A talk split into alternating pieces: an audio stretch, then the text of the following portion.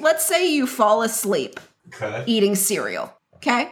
Let's say Uh, okay. and then you Al- wake up already- the next day Already and like a physically impossible scenario, but okay. Okay.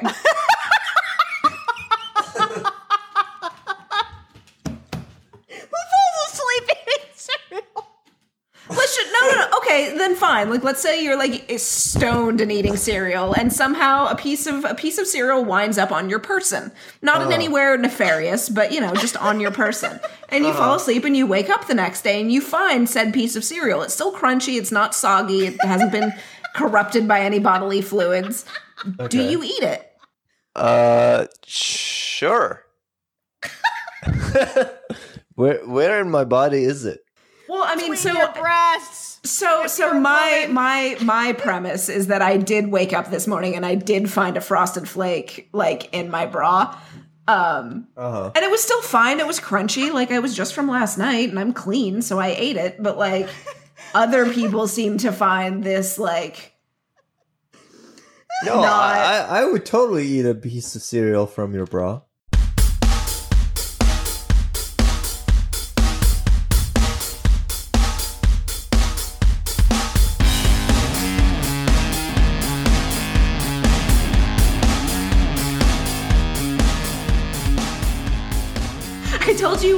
Happen if you led the podcast. So- it would end up being 4 hours long. I would come downstairs and my girlfriend would have packed her shit and I'd be alone.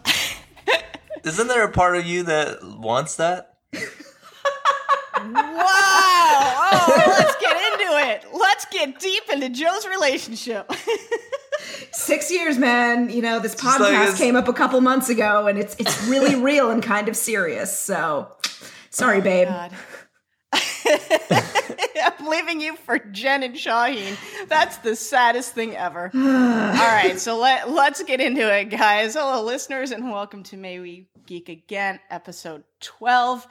A little podcast talking about the hundred. I am Jo, and I'm joined by my co-host Jo and Shahin. Wait, Behave, guys. wait. You called yourself Jo. Hey, Your name's. Jen. Oh my god. Oh. What is I can be Jen on? today. I can be like, ugh, dicks, dicks, dicks. Ugh, come fight me. Ugh, my dog. Ugh. and I can be Jo. Cat chat 24 7. I'm funny. Tell me I'm funny. Please tell me I'm funny. Oh my god, please tell me I'm funny. That hurt my feelings, With Jen. a sexy voice. yeah, where the shit was Patty last week? Oh my god. Anyway, continue. Anyway, so we're a little podcast. We're, you know, Hey, but you know what? I'd like for us to be big what? enough to get the invite to Unity Days 2018. So if anyone of our listeners is going, um, maybe we'll get some stickers made and you guys can be like our hype persons. our our hype crew. Uh, we'll Yeah. get you some uh, glow sticks. Yeah. Oont, oont, oont, oont. oh, so do not beat yeah. that. No. No, that was bad. That was that Oh, was not sorry. good. Note to self, edit that out. Probably won't edit it out because I will be drunk by the time I edit this shit. All right, so um welcome everybody. Hi. Thanks for thanks for joining us. We are capping off the end of season 3. This is the, the conclusion of our season rewatch, review, and commentary. So I'm I'm glad that folks have stuck with us for this long. I apologize for Jo and Shahin. Um, they're really the worst. Um, but you can find us. No, I mean, really, no response to that, guys. I'm I just think kind our of used to listeners it by now. know that you're what full the of truth shit. is. Like so they tune in for us. it's there's really like when you're on the side of the truth, there's really no way to like sweat it. It's like everyone knows what the truth is. So This is uh, like we've had some co- podcasts that I've decided are the worst from the very beginning. this one I've decided is going to be the best. Um, so, listeners, you can find us on social media on Facebook and Twitter at May We Geek Again. Uh, Shahin, pimp your shit. my blog is called freefloatingperspective.wordpress.com where I talk about my ideas and uh, I hope you enjoy them. And uh, my shit that I want to pimp is my blog at declareshenanigans.com where I review The 100 and other stuff, which I haven't written on for a while. So shut up! I'll get to writing soon. So we are concluding our season three rewatch with the last four episodes of season three, and let me give you those episode details. Um, uh, we've got episode 13, which is Join or Die, written by Julie and Shauna Benson. Episode 14 is Red Sky at Morning, written by Lauren Muir and Kira Snyder. Then we've got Perverse Instantiation, uh, Part 1, written by Aaron Ginsberg and Wade McIntyre. And then Perverse Instantiation, Part 2, written by Jason Rothenberg. That will be the last time I am able to pronounce instantiation correctly. Okay. Okay. All right. So Isn't it Just Just the Instantiation? perverts. I think it's instantiation. Instantiation. I, that's what I said. That's what I said. Instantiation. Instantiation. Instantiation. You're, you're pronouncing it with like a like an S. It's like with this sh. Instance instantiation. Like it's like it's a weird. Yeah. Instanti. Shut up. All right. So let's. What were you? Uh, what were you? Your impression? Yeah. Oh, Greatest podcast. What were you guys' impression of the last four episodes, Jo? I kind of, I kind of know what, what your thoughts are, but let's hear them. Um, all right. So like as we sort of move along into the the final stretch, um, you know, sort of everything comes together and we see all of these different threads uh, that were kind of loose being, you know, woven together. And on the one hand, it's satisfying, I think, in a in a way, but on the other hand, like it just became very predictable. Like there was nothing in these last few episodes really apart from ooh the big reveal for um season four's big bad because obviously there was no way we were going to know what that was going to be um but apart from that it was all like all right luna's going to reject it all right well clearly it's gotta you know it's going to be Clarke in the city of light and but then again you know how much of this was spoilers that we were that we were spoiled Exactly. on um but you know like get your you know run a fucking tighter ship like where were the spoiler police in this because by the time like Ontari getting hit in the head, I was like, well, she's not dead. She's brain dead because we still need her blood, you know? And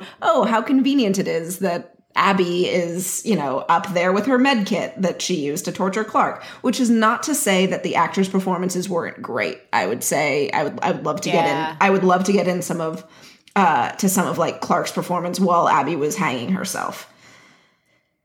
Okay, well, we can do that later on Because it was good. That's all I really have to say. It, it really was good. very good, and I, I'm into torture porn, so you know, whatever. love it.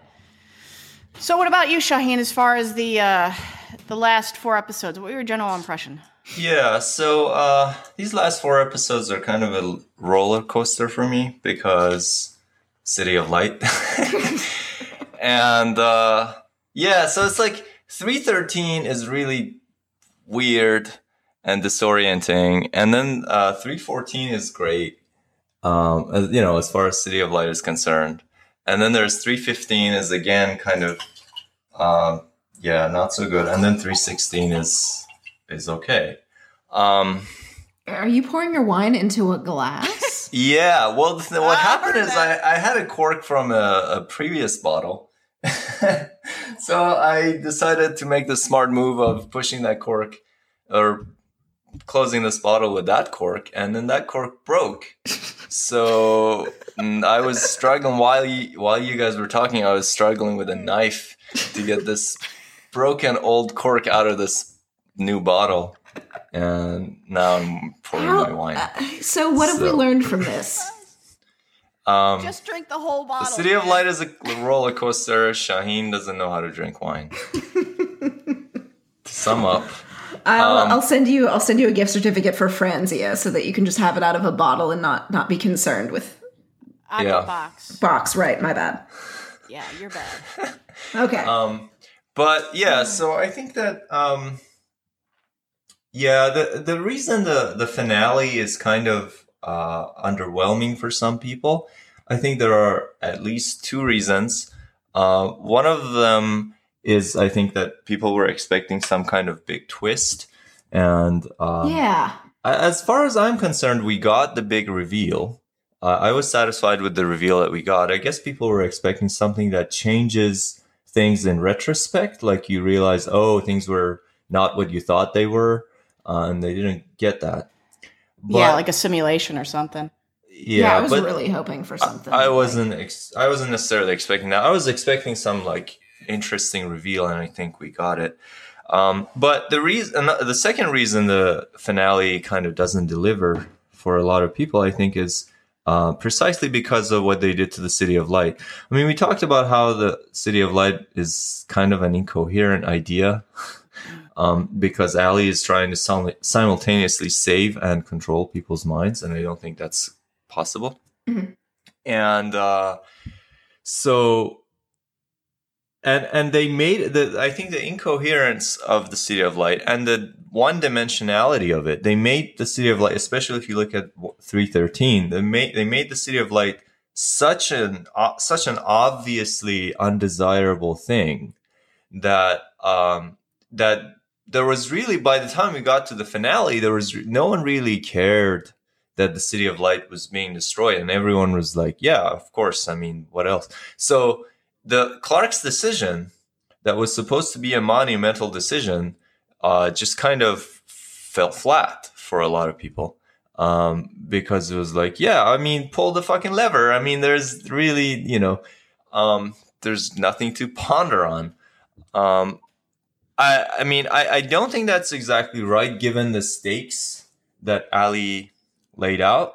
Uh, I think there was something that for Clarke to to um, deliberate on for a while, and and she did.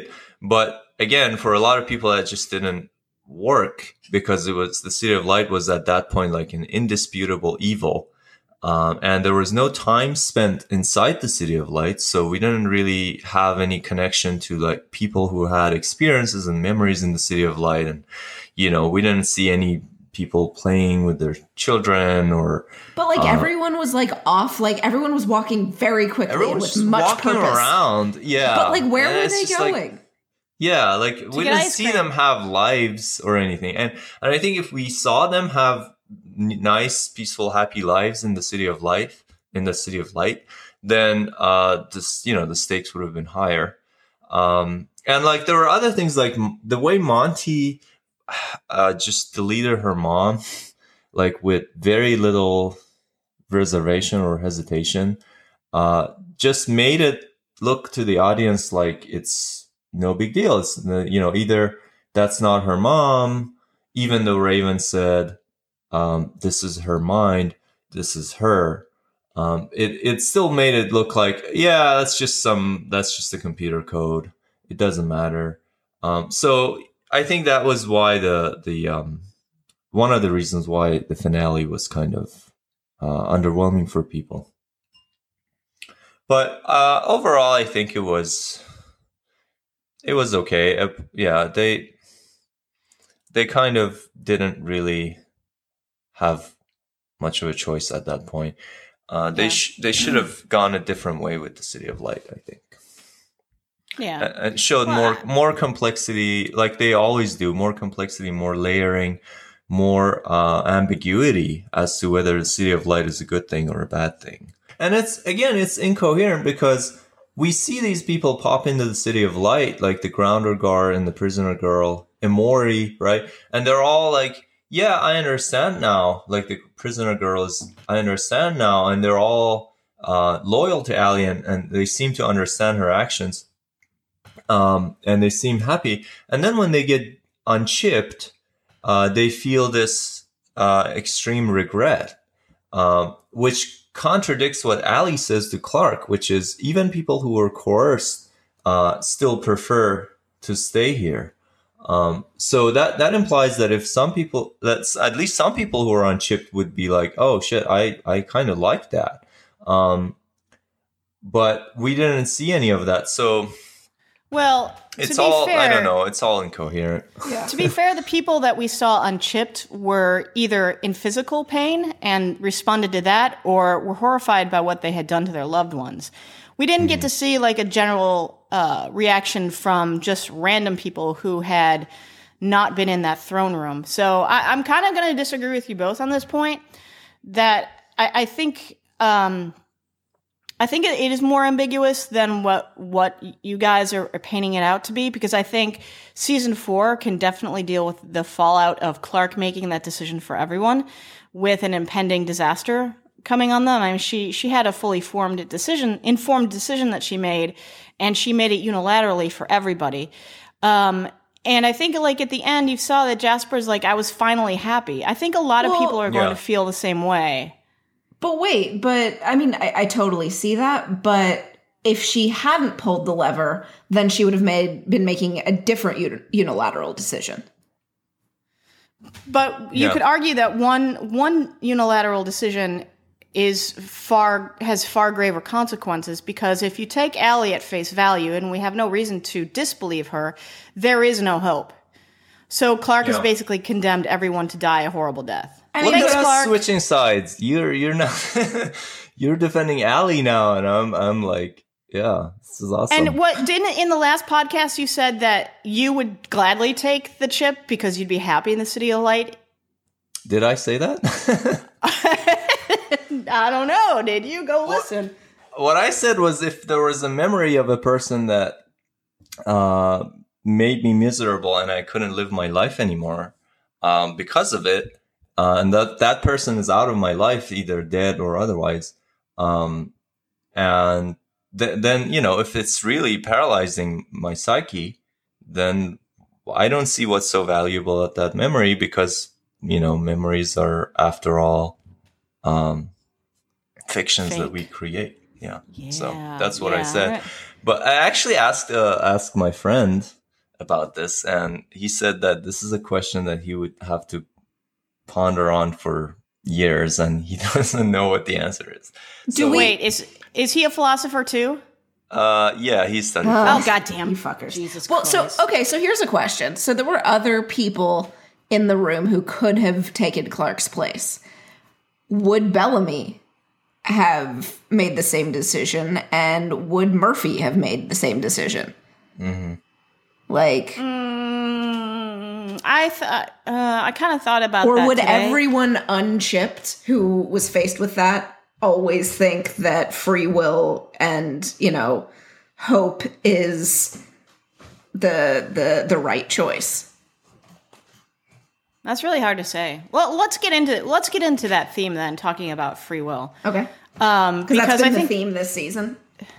well, it's been the theme this season, but but very prevalent in the back half of season three, and plus, uh, Shahin and I kind of touched on um, the theme of the theme of free will in relation to uh, to Clarke, who makes uh, who who makes a very passionate argument about the importance of free will, but when when she has to, she will subvert Luna's free will or the free will of everybody on Earth um, to s- substitute her own decision. So, like, is she a hypocrite or is she making these unilateral decisions in the best out of you know in the with the best interest of of humanity in mind? I mean, it's I, think it's a really interesting um, dichotomy that they set up. Uh, and Octavia is very quick to point this out when it comes to, to trying to force the chip into Luna. So, I I mean, what what are you guys taking? I mean, Shahin, I know you had um, you had something in the run sheet about situationalism. Yeah. So, you want to explain that a little bit for us? Sure. Uh, I mean, I think that's one of the running themes of uh, 3B, the second half of season three, and also like the 100 in general. Um, situationalism was this idea in, in psychology that there's really no such thing as personality, uh, that people really behave according to the situation that they're in. And um, personality is just the kinds of situations that you tend to put yourself in. Um, and different people in different situations would behave differently. And um, th- there are lots of experiments and evidence on this. The most famous ones being uh, the famous Milgram experiments and the Zimbardo experiment. Um, I don't know if you guys are familiar with those. I haven't heard about Uh, of those two.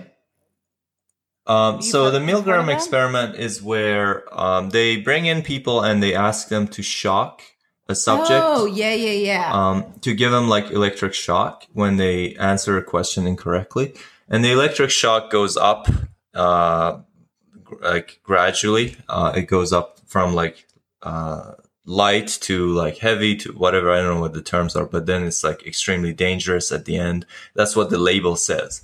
And you're instructed as the um, participant, you're instructed to increase the level of the, the electric shock every time the person answers incorrectly.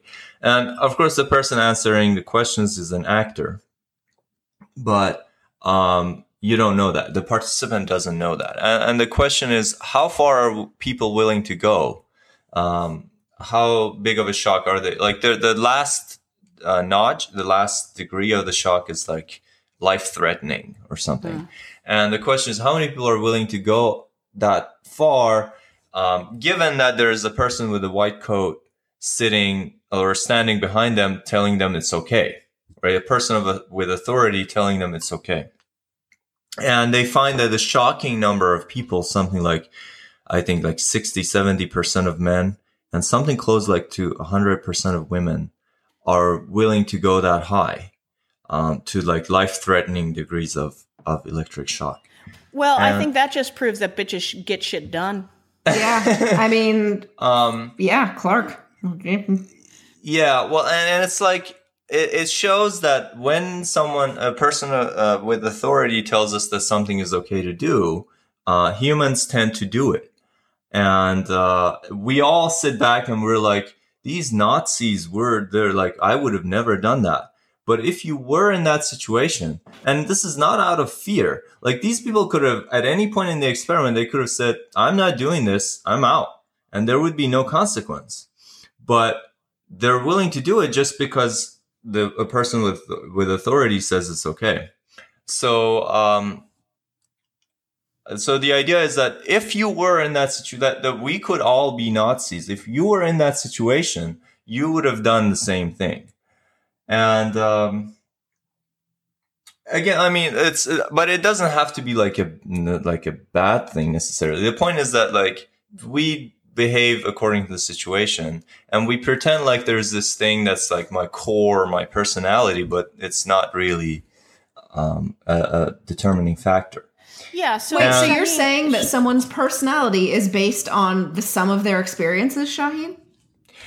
uh, basically under this under like the most extreme view of um, situationalism your personality would be like the kinds of situations that you tend to put yourself into So what if you remove those situations from your psyche? What happens then? Well, if if you change your life in such a way that you're now living in a different situation, um, then yeah, then you would have a different personality. So, and I think Jen knows where I'm going with this. I don't. I don't know, but I am. I am like. I. I I'm rapt with attention. So, so, so you're saying that Oh, it I only- didn't explain. Sorry, I didn't explain the Zimbardo experiments. Maybe I should do that before. No, you. no, no, no, no, no, no, no, no. We're going back to Jo. Set that Okay. trap, Jo. So okay, so you're saying that a, that, that that a person's personality only Mm-hmm. comes out in an external situation. Like, they're are, are you saying that their past experiences don't inform how they're going to behave in a situation or the situations that they're going to put themselves in? Uh, yeah, well, like an extreme version of situationalism. I should say that I don't think that many psychologists believe in this extreme version of situationalism anymore. But the extreme version of situationalism would say that would say yes. Like you, basically, that there What- is no such thing say? as personality. There is no personality. It's just the situation that you're in. What, I what mean, do there you, are ex- what do you say? What do you believe? Uh-huh. I, I I believe that something in between is probably true, So which that- is not, so that past not very experiences- helpful. But. Wait, so so that past experiences do inform present actions. right, I, So- I think that they do. Um, but I think the situation is is very important. So what happens if you remove those past experiences? Isn't that going to change what you're going to do? Like erase them from your memory. Yeah. Uh, Doesn't that change who you are? So wouldn't that change who who is making the decisions? Um, well, it depends on whether you think there is such a thing as as a who who's making the I'm, I'm asking. I'm asking you. God damn it. So, so a lesson for everybody who's listening: the "well, it depends" defense is somebody who is hedging their bets. Or as as as someone who is uh, actively in a relationship with someone who is making their way through law school, that is the answer to every fucking question you will ever ask a lawyer. So, can I do this? Depends.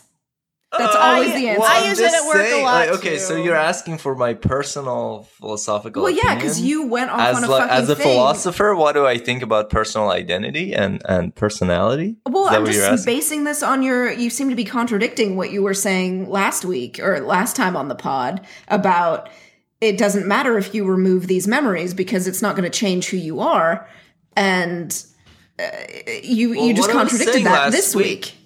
Uh huh. Well, what I was saying last week is that I don't think there is such a thing as who you are. I don't know what that is. Like, this is who I am. I don't know what that is. I, I think that changes all the time. Um, that's different. And and I think that an important part of life is forgetting. Forgetting is a very Sure, crucial part of life. like your And brain you has to able- forget. There's no way Yeah. that you could live with all of that constantly Yeah. at the forefront. I mean, Nietzsche says that um, a life affirming person should know when to forget. And um, uh, so that's what I was saying. But that's separate from the question of whether there is something at any given moment in time, there is something that. Uh, that that you are basically a bundle of tendencies and dispositions that separates you from other people who have different tendencies and dispositions. Um, I think that that's true. That that every person has at any given moment in time they have certain uh, tendencies and dispositions that are different from other people. Uh, but I do think that situation matters a lot too. So fucking I- fucking I- philosophical cop outs. I swear to God. I, I, I, yeah, I mean, it's not very, what I said is not very helpful because I think it's like a, a mix of both. But uh, I just, I think that's what's the case. you should write your dissertation on this, Shahin. Can I just break in here and say No, I fucking you. love this? Because I'm like I'm in I'm I'm in full alcohol sweat right now, and I'm like blissing out and just like listening to Jo weaving her little web and trying to en- entrap Shahin is nectar to me. He's, I he's love so it. he's so greased up. He's like he's so slippery. He's I mean, but uh, this He's is like all- Danny uh, DeVito sliding out of the couch have cushions. And decades it's of always framing sunny. in this, Jo. You're not gonna be, you're Shahin, not gonna like trap me in this. Shahin, I don't know how you exist in the world with all this stuff to consider without just going, I know nothing. He You're doesn't. just He like doesn't Jon leave his Snow. house. Like he leaves his house, goes buys a bottle of wine, and doesn't and finds out he doesn't have a bottle opener. Like these. This is this is where that gets you. Yeah, and then we have to then we have to like jury rig that thing open. You're welcome, Shahin. And By then the he way. puts an old cork on it they then breaks off in the fucking that bottle. breaks. So so I guess this this is an example of of how book smarts doesn't necessarily move you along further in the world because without us, Shahin would still be sitting at home. He'd be so thirsty and with sober. an un, unopened bottle of wine because he couldn't find his bottle opener. we we have facilitated this, Jo. We are making him a more fuller human being. we and are, drunker. and and here's the thing though, is that Shahin has now made a memory of this incident. And so thankfully it's not a painful memory that he wants to erase. So when he moves forward throughout the world and is faced with another situation where he does not have a bottle opener, he can refer back to this and say, Hey, I have solutions. No, no, you know this. You know this bitch is just gonna it, it just deny that this ever happened and this isn't a memory. Me oh You know- him? Oh yeah, no, he's yeah, full of you shit. know. Yeah, you know. It never you know happened. gonna happen. It's like it's like it's like when I watched this morning my cat uh try to jump up Oh, onto Jesus. the tall cat dresser Chat, everybody, unsubscribe to cat chat. and he missed. He like scrabbled and missed, and then we never like he walked away and it never happened. Just never fucking happened. you know what? Like cats scrabbling on something and then completely missing their jump is like my nirvana. Lifeblood. Yes. Fuck you, cat, thinking you could make that jump. I'm you're spilling not- wine all all over the place. But What are you doing? Because he's drinking out of a bowl because he doesn't have any cups. Um, Oh my god. yeah. All right, so so So, So yeah, I- so situationalism is Wait, the idea. yeah. What was that- the other experiment? Yeah. Oh, the Zimbardo experiment. The, that's the experiment where, uh, that was done only once, and they never repeated it because oh, this the is this is going to be horrifying, isn't it, Shahin?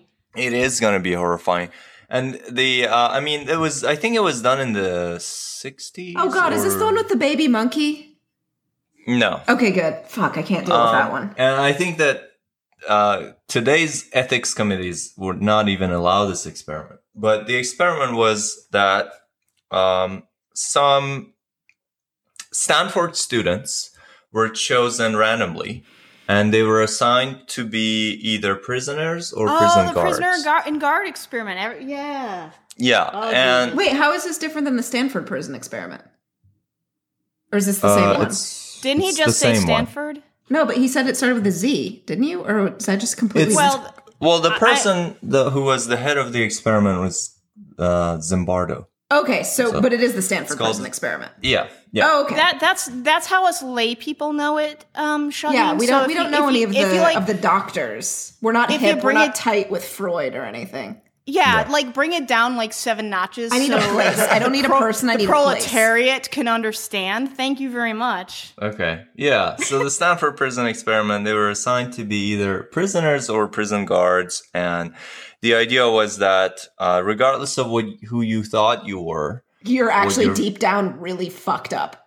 what your values you thought you were, after a few days or a week of being a prison guard, the prison guards started um, acting very aggressively uh, towards the prisoners, even though they knew this was just a game. They knew this was just an experiment. Oh, okay. Yeah, that's an important note then. They, yeah, I mean, they were reminded throughout the experiment. This is just an experiment, and they um, they started behaving very guard like towards the prisoners, and they were very demeaning to them, and they were very um, controlling of them, etc. Now, um, uh, there there are other experiments where they put like they there's this one where they have uh, pastors or whatever preachers um, who are supposed supposed to go give a give a speech um, or a sermon across the across the street and on the way to the to the sermon and they have like they leave the room like five minutes before this the speech. And on the way they meet uh, they run into this person who's uh, fallen down and needs help. Uh, of course that's um, that's an accomplice of the experimenter. Uh, and but they don't know that. And the question is like how many of these people who are going to go preach um, values of helping other people etc how many of them are going to stop And help, and help that this person. person? Yeah. And and and they show that depending on how much time they have this um, seriously diminishes um, the amount of like how many people stop to help. So, they, they pretty much abandoned their their religious values and because they're because they're the fear of being late, right? right right so Why did this go the way I thought it was going to go?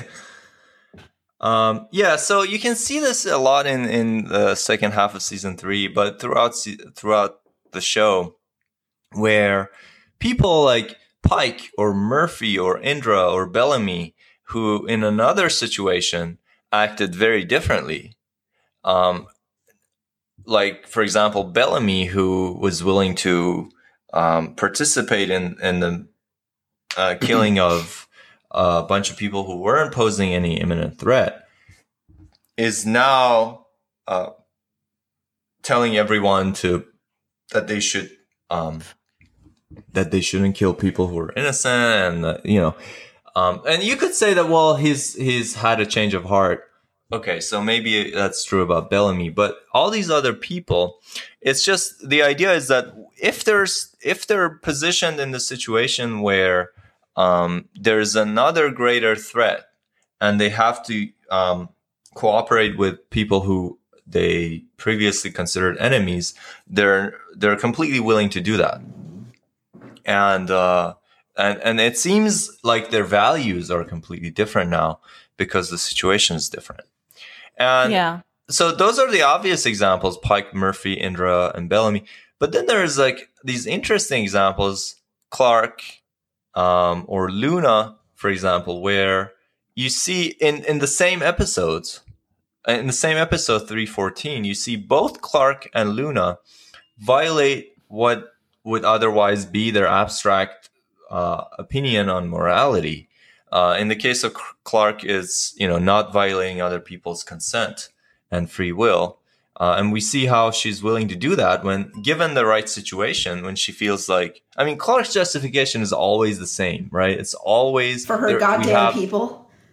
It's always Well, we mean- have no other choice. Like everything she does is always we have no other choice. And then she changes her mind and is like, we have no other choice. And it's like, well, you kind of che- you you just mentioned the You- second choice now. So well, let me but ask you this, Mister um, Philosopher: Is it isn't Clarke's choice with Luna a, a, a classic case of uh, utilitarianism, the greatest good for the greatest number of people? uh-huh. Uh, uh, hashtag uh, philosophy minor. Well, How, sure. how I long mean, ago was that, Jen? When when when were you when were Oh, you how dare you! Twenty-two years ago. I mean, that's kind of the whole Hashtag old. theme. the whole theme of this season, right? That's what that's what's so fascinating though, Shahin, is that they they introduce this theme of of free will and consent and all that, and then our protagonist, the person that we're supposed to identify with, that the narrative runs through, she completely violates other people's free will in Yeah. order to advance her own agenda. And to be fair, her own agenda is usually in service of the greater good. But Yeah. with with Luna, I found that a very dubious. Um, I found that a very dubious decision on her part, driven by desperation. And I think framing Clarke's actions at the end of season three through through that lens of she's cornered and desperate and quite frankly just fucking tired of all this shit. Plus she's lost you know uh, lexa the, the person that she loves. I think she's broken down a little as far as i don't have the time nor the energy to sit here and and try to convince you that this is the right way to do it because I I don't have the luxury of bringing you over to my point of view. And I think it's I think it's such a you know a, a great um, example of what this show does and the questions that it makes us consider. I mean, we're sitting here discussing these two fil- these two experiments about situa- situ- Situationalism. Oh God, situationalism. Thank you, Jo. three experiments actually. Well, uh, no, no, In no. regards to a CW TV show, that's how great that some of the writing is, and some of the questions that they bring up in the audience are Yeah. um, to, to make us consider these things. So, No, so but- go ahead, Jo. But but but in this case, it was almost sort of forced because uh, you have to wonder like why the fuck Clarke and but like why they didn't sit Luna down and actually explain the situation to her. They kind of like didn't think like they were like something real bad's gonna happen and it's gonna come here. And it's like sit her down and be like so listen the bombs that destroyed the earth that computer is still alive. She's got these things that she's trying to make people take. They could already be here already. And if if one person gets it then that means that an entire civilization is vulnerable. So the moment someone Well- got on the on the oil rig and was chipped then that means that no longer is and, and i'm sure that this is probably the the realization that luna is going to come into and maybe that's why she'll show up in season Yeah. four. But you know to be like so listen luna i know that you think this whole nonviolence thing blah blah blah it's not even a matter of killing people versus not killing people. It is a matter of this free will that you yourself took advantage of when you left the conclave and were like, I'm not going to kill any more children. This free will is being taken away from people. And I know that you don't want to kill anyone, but this, you, you need to take this chip.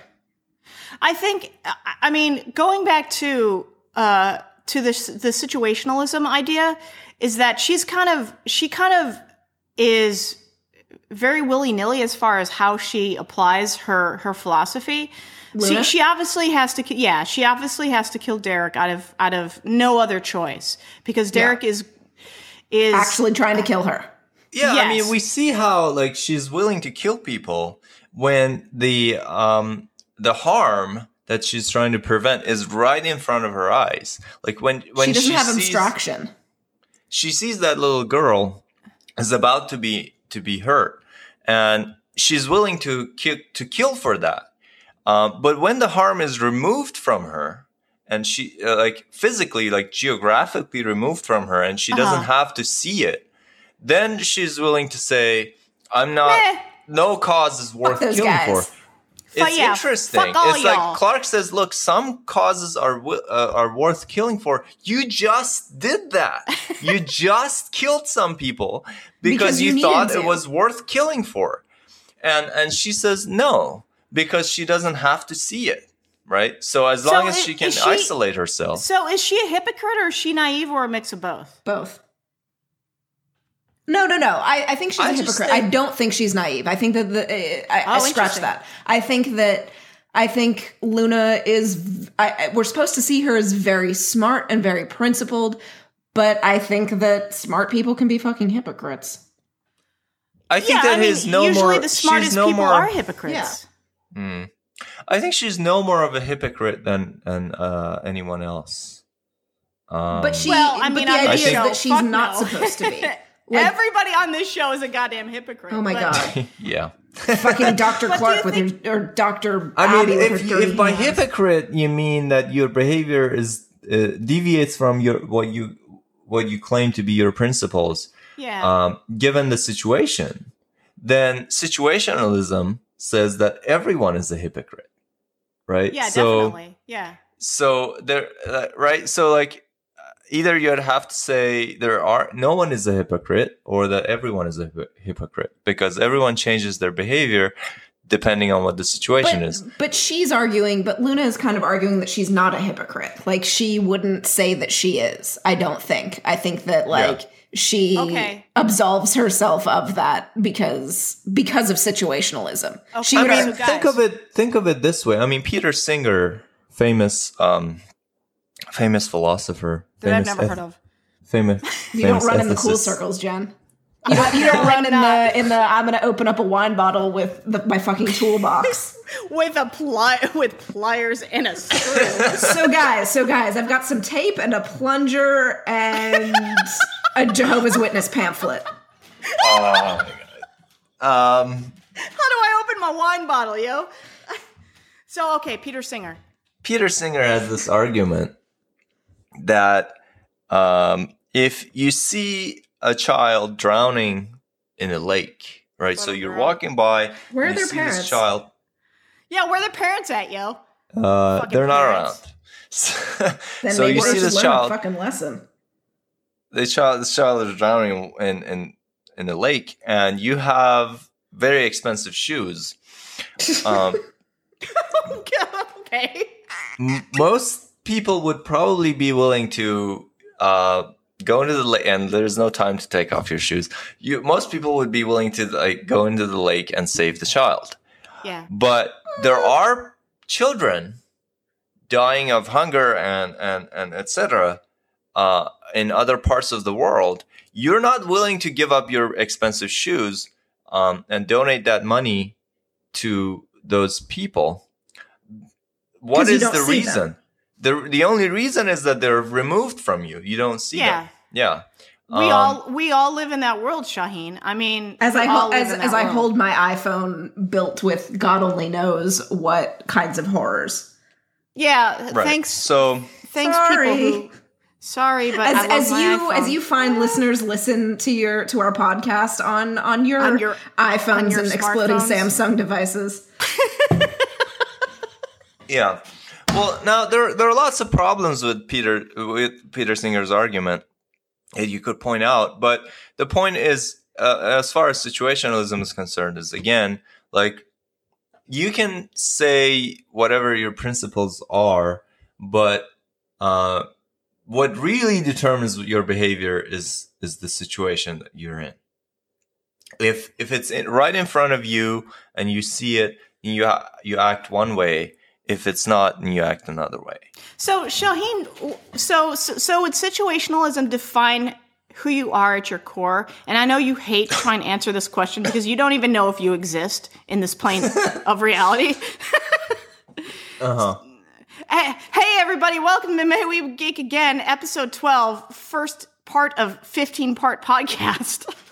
Yes. we have spent we have seriously spent a long time on this conversation, but I think it's fascinating and our listeners are like, "Hey, could give could to take it or give it, I don't know." Um but this So but but Shahin like so so say I, I think I'm a good person and I've done done good acts throughout my Hypothetically. life. Mm-hmm. Hypo- Jo, I I'm a good person. Hypothetically, it's so possible. it's good. It could happen. Jen could be a good person. I mean, sure, anything's fucking possible in the city of light, right? Yeah, I mean, it's theoretically possible. I mean, I have no proof, but I also like she's the Schrodinger's Schrodinger's cat of like morality. Like she's in the box and we don't know if she's killing people or praying. Um, I'm pretty sure I'm not killing people. Uh, I've got better things to do with my time, like play Overwatch and Wait, don't you kill people in Overwatch? Yes, but those are theoretical people, and there are pixels on a screen. So situationally, you know, you don't care. Well, yeah, would uh, would you? Okay, okay.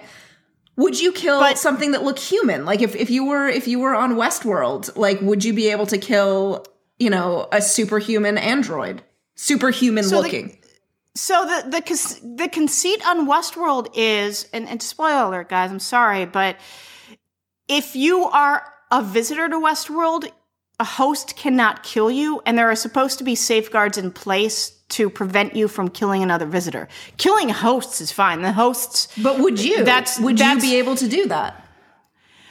I I think that in the abstract, to go back to Shahin's situationalism, in the abstract, I would pick the white hat. In in the situationalism, I might get into Westworld and go, the white hat's kind of boring. Let's kill. Some fuckers. I might fuckers. want to rape and pillage. Let's kill some fuckers. You you can do that as the white hat and and have it be for for truth, justice, and the old west way. Um, but there's uh, we are going so deep here, and I don't even fucking care. I'm three drams in, but there's there's a point in in It's this been situation. an hour. How are you? I know. Also, my- I would my- just like to point out real? that you two are getting quietly drunk on a Sunday afternoon. Look, this scotch goes down real smooth, dude. How- especially after you made me Eat another that Tums. Tums Eat another and Tums. drink the scotch at the same time. And you know what? As you said, That- not that bad. Not bad. That yeah, not that bad, guys. But that that part's not making the podcast. That was that was pre pre episode shit that we do. But in the Westworld situation, you can lift the the veil of your own humanity and the veil of your own morals and be whoever you want to be in that situation. But does that make you who you are? Like Shaheen, if you are in a situation and to go back to my previous thing that I wanted to say, I, I consider myself a good person, despite your, your objections. But if I do something in a situation that is that that runs against my my you, know my moral code that I believe in, what defines me? Does that that moment in time and that situation define me, or does my moral code define me?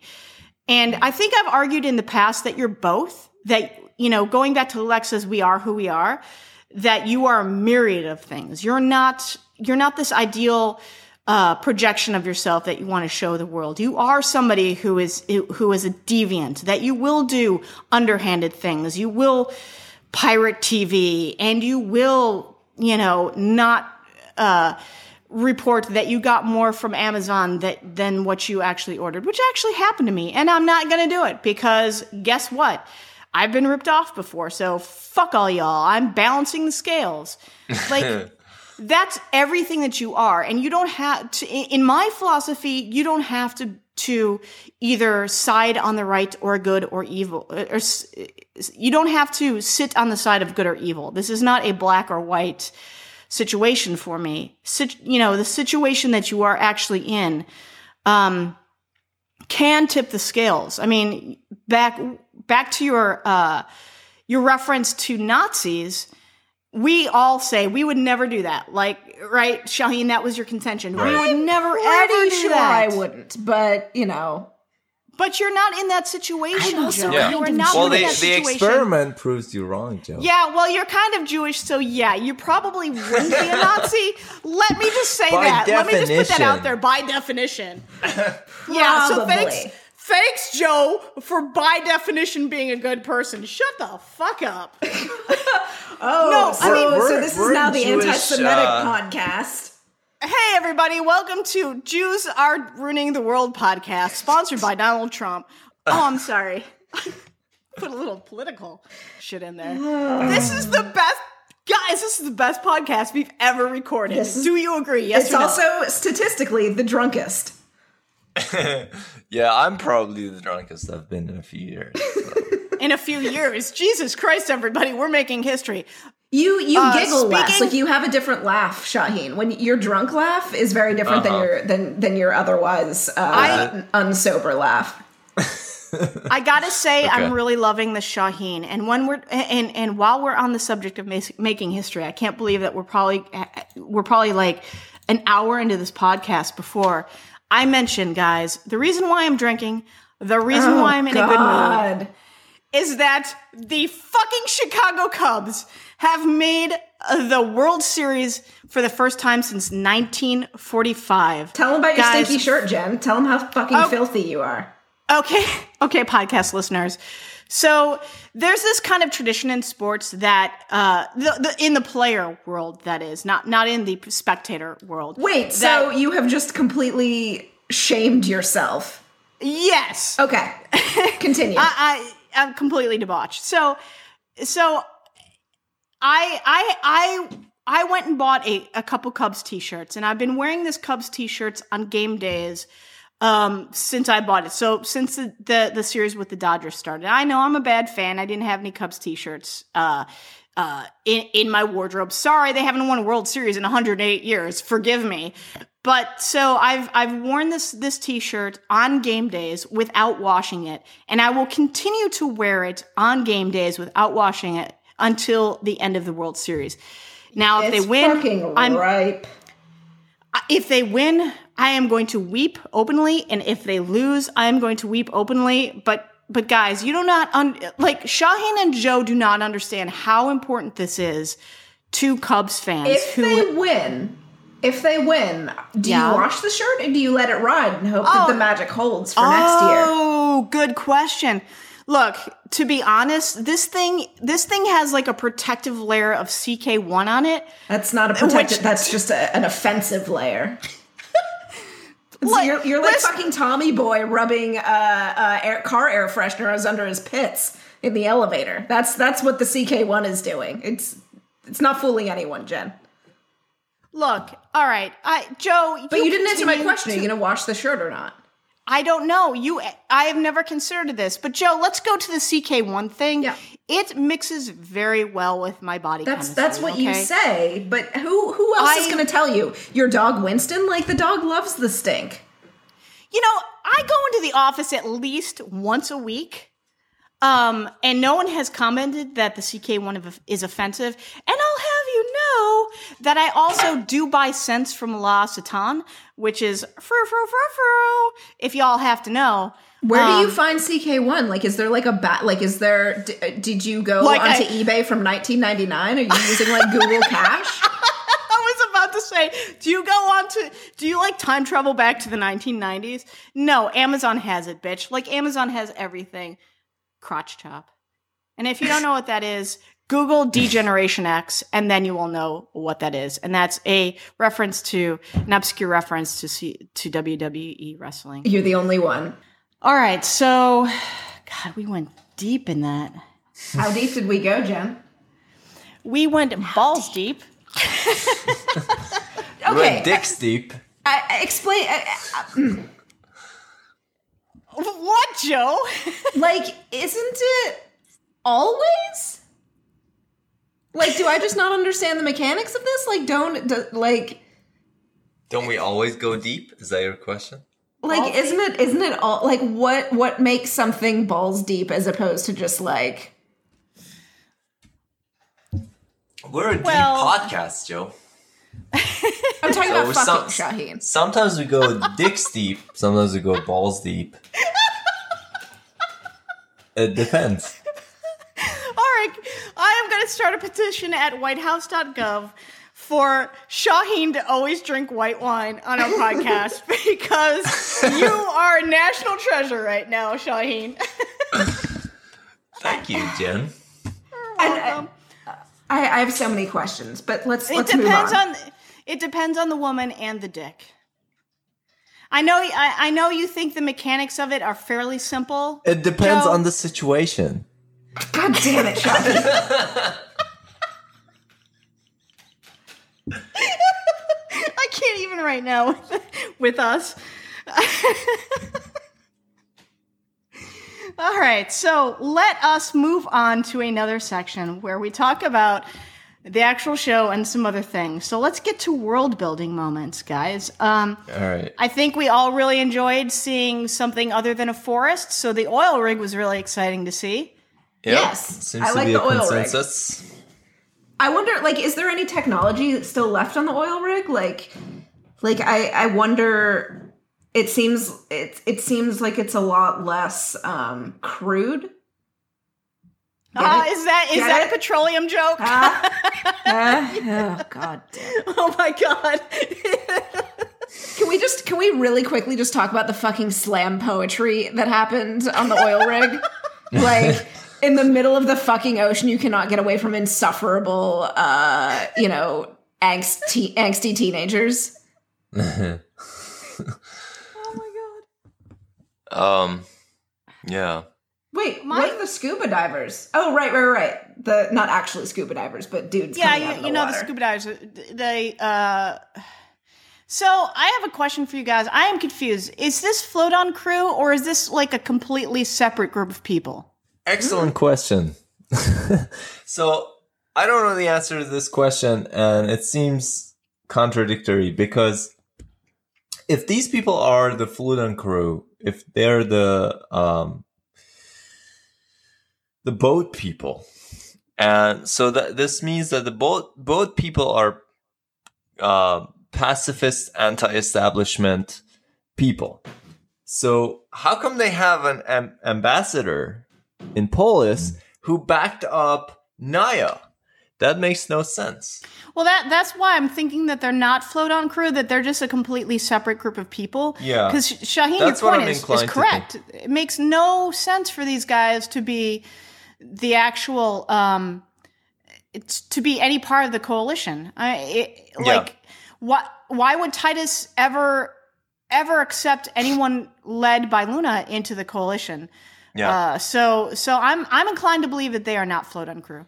Right. And why would they join the coalition? Like they get nothing out Oh of it. yeah, like they don't exactly, want exactly. they don't want anything to do with it. They don't want Yeah. any of it. they don't want to be yeah. dragged in because presumably if you were part of the coalition, then like not only do you receive protection, but that also means that you have to like send fighters when the commander Right. requests it. Yeah, Yeah. exactly. Yeah. So I, I guess we I can mean, pretty you much. could you could argue that they would send like maybe supplies and medicine and food and whatever to the to the like joint army, but it still it still doesn't make sense. They shouldn't be part of the coalition. Yeah, so I I, I think that the consensus here is that they are not Floudonkru. They're they're completely separate people. So I mean, to me, aside from the ambassadors, we really haven't had a lot of exposure to anyone aside from Trikru and A couple uh, of Ice nasty Nation. as Gadens. Yeah, from Azgeda. So I'm I'm very uh, uh, inclined to be excited to see new clans. uh, Not necessarily new clans, but any clan to have to to to come to prominence in season four. And I know we're going to see the uh, glowing forest clan, but I, I wonder if we'll see, you know, any any other clans have more representation other than some rando uh, ambassador. Right. Yeah. Okay. So that, That was we should have quick. consensus. and we're done. Yeah. we actually we actually agreed on something, so that's banner day.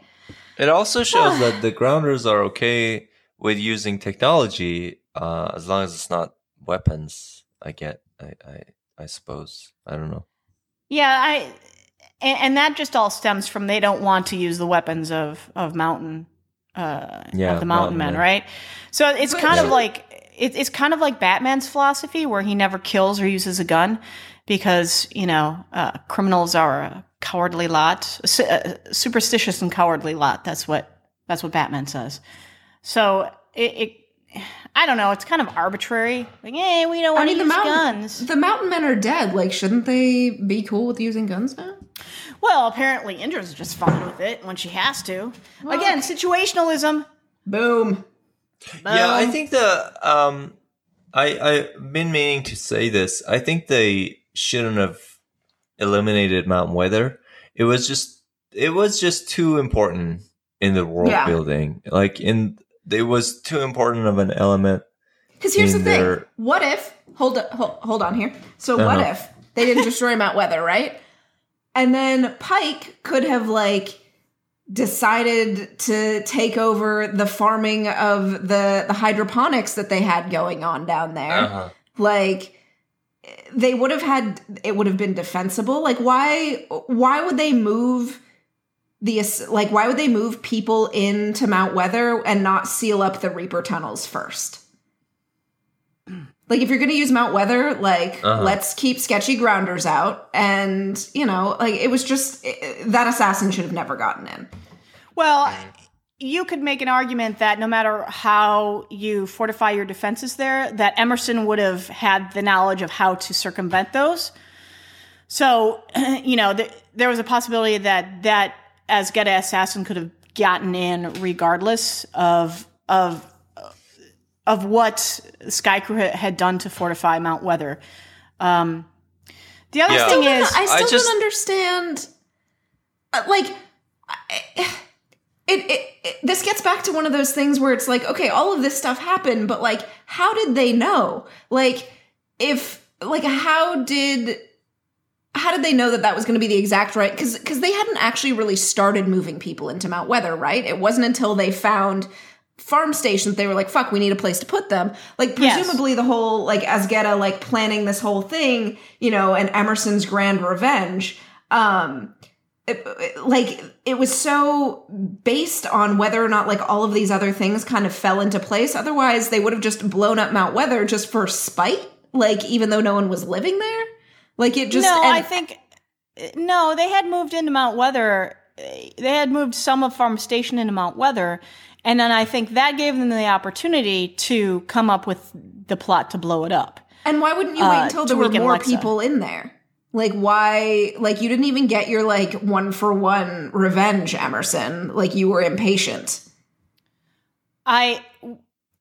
I, I mean, I think it's fairly clear that they moved as many people into Mount Weather that they needed to to make sure that Arkadia was was not overcrowded. So I, I don't think that that's too too much of an issue. But I, if I were Emerson, I would have waited until more people had moved into Mount Weather. Like why Well, where would are the more people going to come from? Well, I mean, why why wouldn't you want to move Arkadia into Mount Weather? Like it's a self-sustaining system. Yeah, I mean, Ali, um sorry, Abby said that this was an exploratory group. So presumably the intention was if this works out, then we're going to move everyone in or more people in. So, yeah, yeah. they didn't. They didn't want to put all their ba- eggs into one basket. I, I I think that's that's kind of what it was because I, I the the optics of it was was very poor to begin with. So they needed to kind of feel out the grounders to make sure it was okay. And I still think that they like to the victor goes the spoils. Like, sorry, they get Mount Weather. Sky Skaikru gets Mount Weather. Like, you fucked up, Yeah. Lexa. Skaikru gets Mount Weather. Dibs. yeah, I don't I don't think Kane and and Abby, uh, you know, share that same philosophy. So. All I right, think so they shouldn't have. Uh, yeah, regardless, I th- I feel like they shouldn't like um eliminating Mount Weather was just too much of a change in their uh, world building because so much of the grounder culture was built around Mount Weather and the conflict with Mount Weather. Like Yeah. the whole uh, Trigedasleng as, as a language was is supposed to have been created originally as a code to uh, be able to speak in, a language that the mountain men the mountain men don't understand, yeah. understand. Yeah. Yeah. So um yeah, there was just there was just too much when when Nia said you killed our most important enemy. Um that I think that just proves how important Mount Weather was. Um so yeah. It just creates this vacuum in their world building when they got rid of Mount Weather. Yeah, and it also creates so if it was their most important enemy, it also creates an opportunity for somebody like Queen Nia to start looking at other other avenues of circumventing the coalition and becoming, you know, the most powerful clan in Yeah. out of the 12 clans. You know, blowing up blowing up Mount like the destruction of the Mountain Men gave Nia that opening that she needed to to basically say, "Well, I want to be in charge now because there's nothing really in my way. There's no shared concern that we all need to fight against." So, Right. if, if you really like look at the whole timeline and all the the chain of events that happens, Lexa's decision to either to defeat Mount Weather or to leave Clarke on that mountaintop, like the, her decision to abandon Clarke there helped to lead to her downfall because she created Wanheda out of that situation.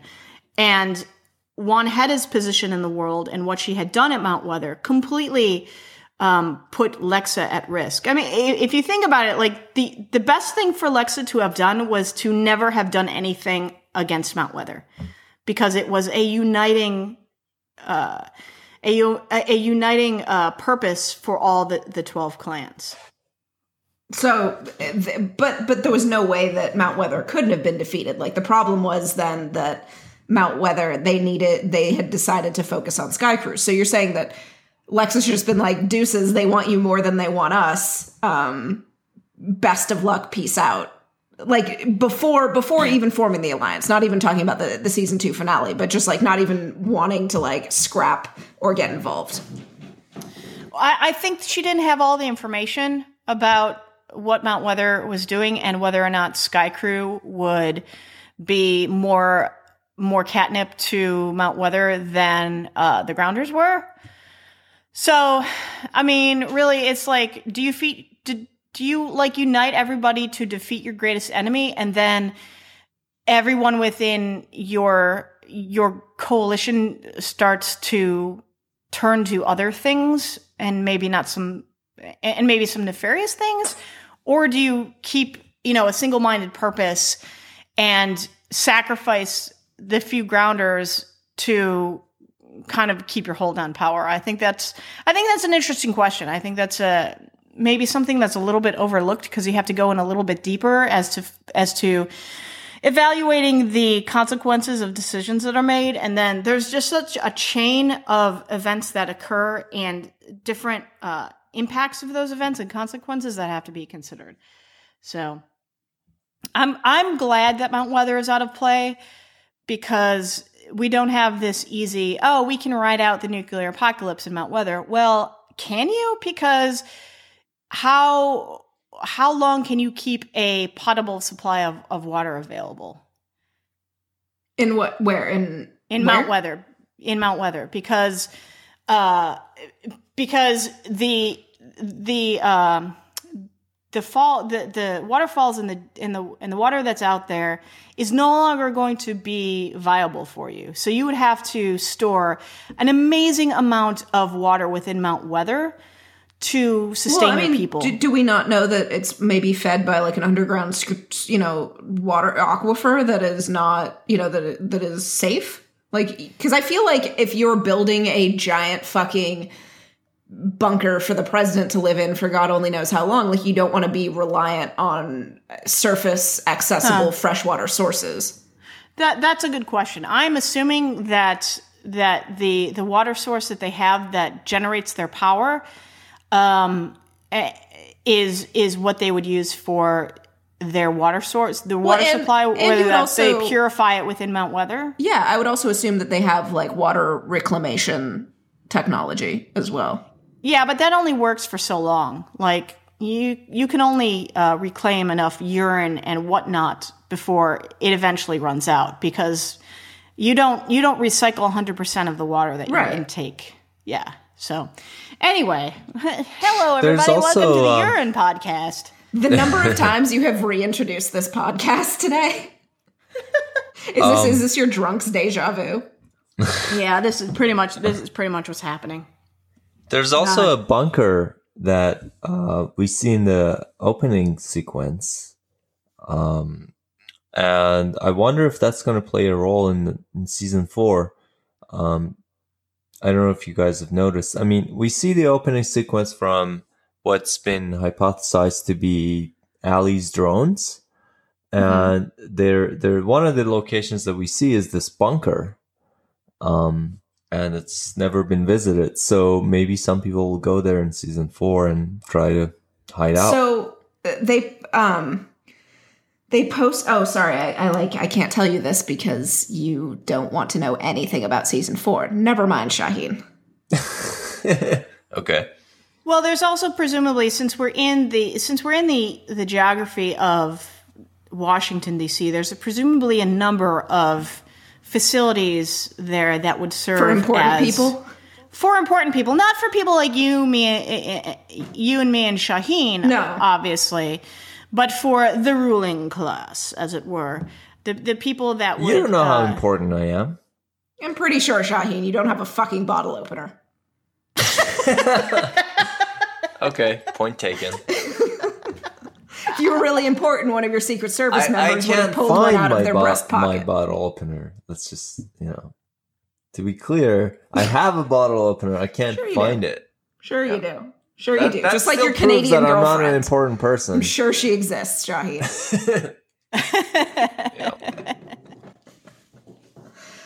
All right, All right, what so are we let's uh, let's talk about some character arcs and evolution. What what do you guys want to talk about in regards to that? I mean, I think we already talked about sort of mine in terms of like Clarke deciding that she is going to circumvent free will um, and put the the chip, the flame into Luna, which is you know versus Allie torturing people to get them to take the chip. Um, Yeah. I wonder, I wonder if they hadn't been so outnumbered, like how many people they like how far they would how far the delinquents would have gone to put the chip in, into Luna. And not to be whatever, like having Clarke like be like just sending Clarke over there with, "Hey, I'm going to try and force this chip into you." And like, I'm sorry, Luna was trained in the conclave. Like bitch knows how to handle herself. But like yeah, that was like bad. What like if- bad idea, genes. what if that you know Bellamy and Octavia had backed her up and you know held down Luna and put in the flame you know put in the flame like how I, I that's that's a that would have been even cooler if Luna had fought them off and b like it just seems like kind of weak sauce like Clarke wasn't really that committed Well, here's the thing. Like, I, I think after watching Luna fight, um, I think that that the three of them could not have taken her on. Um, I, I think the really, I think really the focus of that scene was not really Clarke's uh, impotence in in her ability to actually physically follow through with something like that, but rather showing us that that Clarke is so desperate that she's willing to circumvent another human being's free will to force something on them that they don't want. one of the things that I wanted to bring up was I think it's interesting that in in the the scene in Titus's little sex cave when um, when they're trying to, to to figure out how to destroy the backpack that Murphy is basically given the the same choice as Clarke uh, that Clarke has been given throughout the series is that you know in order to save others that he has to kill a lot of people. When he's when he's about to destroy the uh, the the backpack's power source, and it, it's noticeable to me that he's unable to go through with it because again, Emori is sitting right there in front of him. The the person that he loves is sitting right there in front of in front of him, and going through with with destroying that power source means killing Might kill. Emori. might Yeah, so I mean, obviously, Emori is, is a dubious narrator at that point in time. She's saying whatever she needs to say for Allie to to survive and get through the uploading of her code to the the Arkadia ring that's still up into space. Um, but regardless of of that, I mean, uh, Murphy defers to Pike to make that decision. So if you go back to um, the question that was posed earlier in the podcast about if somebody else had been in Clarke's place in the City of Light and had you know the choice whether or not to to shut the City of Light down or not, could they have made the same decision? I don't know if Murphy could have. Um, obviously, the decision is different, but and Emori isn't there in front of him. He, you know, presumably he would have been joining Emori in the City of Light. So I don't know if his his survival instincts would have meant he wants his mind to survive or he wants his his body and reality to survive. So I think you know I think it, I just think it's interesting that Murphy is put in the same position that Clarke has been put in numerous times in this in this uh, series, and he basically hands the spear over to Pike to make that decision. And we know Pike is is obviously going to make it. He's he's very you know kind of single minded in that respect.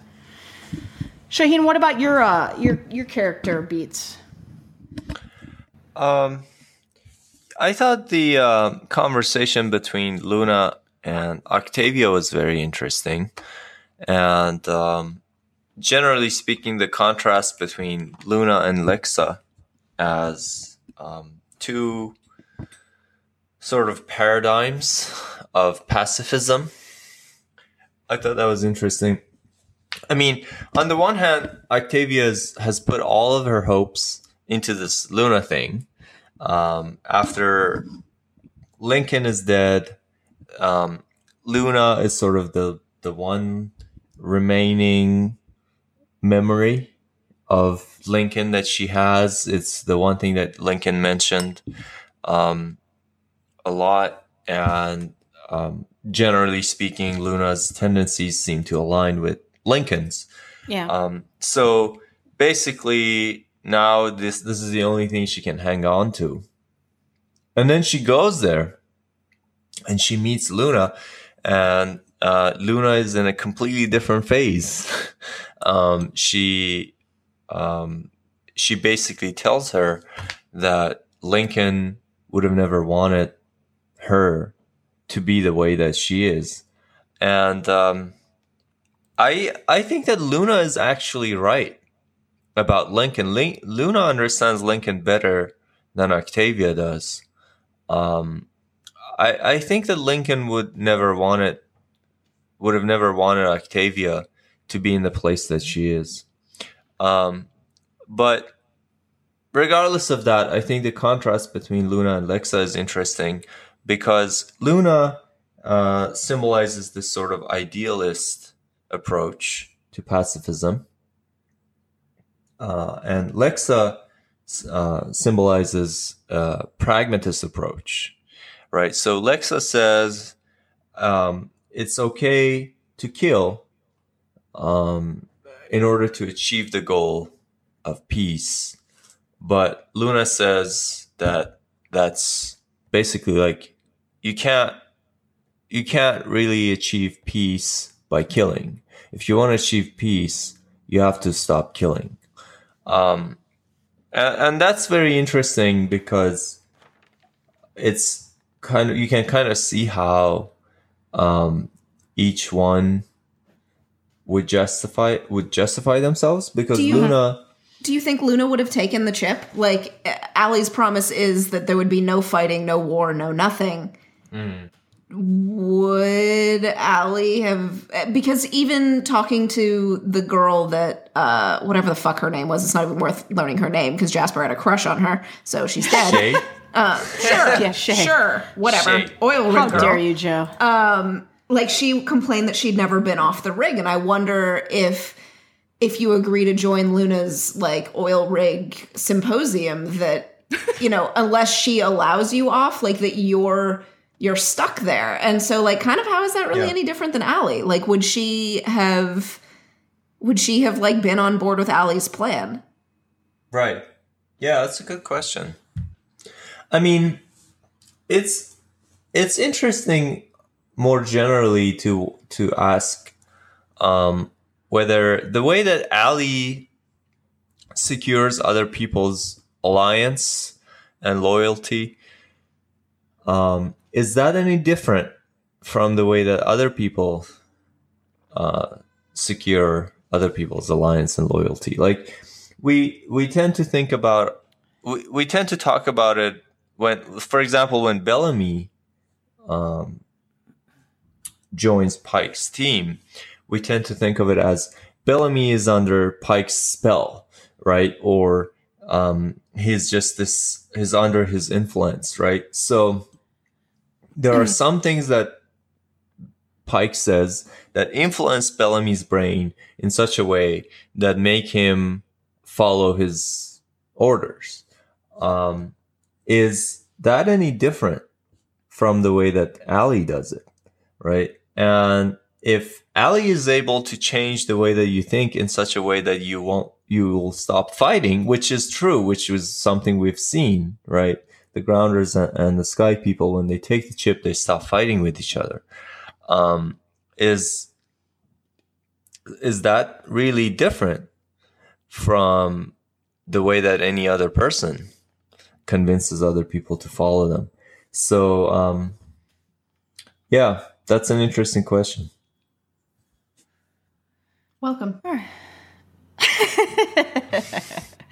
All right, guys. So let's start moving on to our favorite scenes.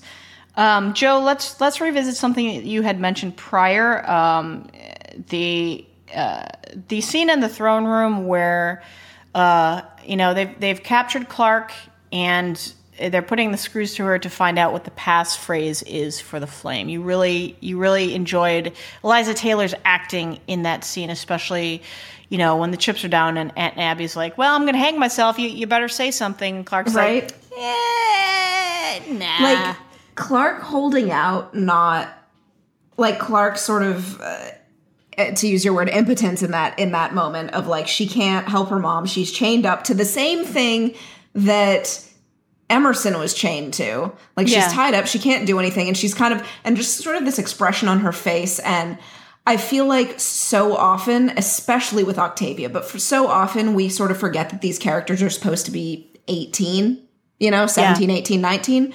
Um, but we forget that and given the situations that they're in given um, sort of the way that they carry themselves and just watching that scene and sort of this pain and desperation and like she wants to help her mom but she can't because she has to be you know the responsible adult or whatever.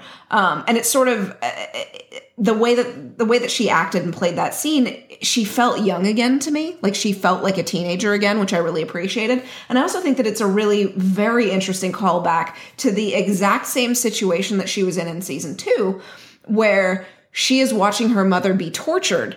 Um, and in in in season two she she had to decide whether or not to let her mother be tortured um, so that other people so that she wouldn't have to kill a bunch of other fucking people um, yeah. you know what what that decision was versus this one where she has to let her mother be tortured in order to save everyone um which I, I, Yeah. I you know if we're talking about parallels you know not inclusive of pulling levers um i thought that putting clarke's mom in torture or not save everyone or not was at least an interesting callback and very very very well acted Yeah, and then the stakes are a lot different, though. I mean, in Mount Weather, it was like what forty-four delinquents that were at stake. Plus, this was plus the- everyone Plus, but plus the folks that had been captured on their way back to Arkadia. So you know, Kane, Raven. Well, Raven was, uh, you know, captured because of of their plot. But uh, but that was a small contained group of people, right? I mean, we're talking maybe 60, 70 people that were at stake.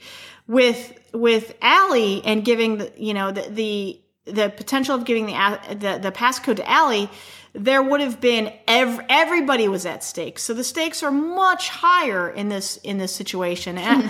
I really love that scene because it the the the shock of it all of her own mother like sticking a scalpel into her a couple of times. Um again that that wasn't really torture torture.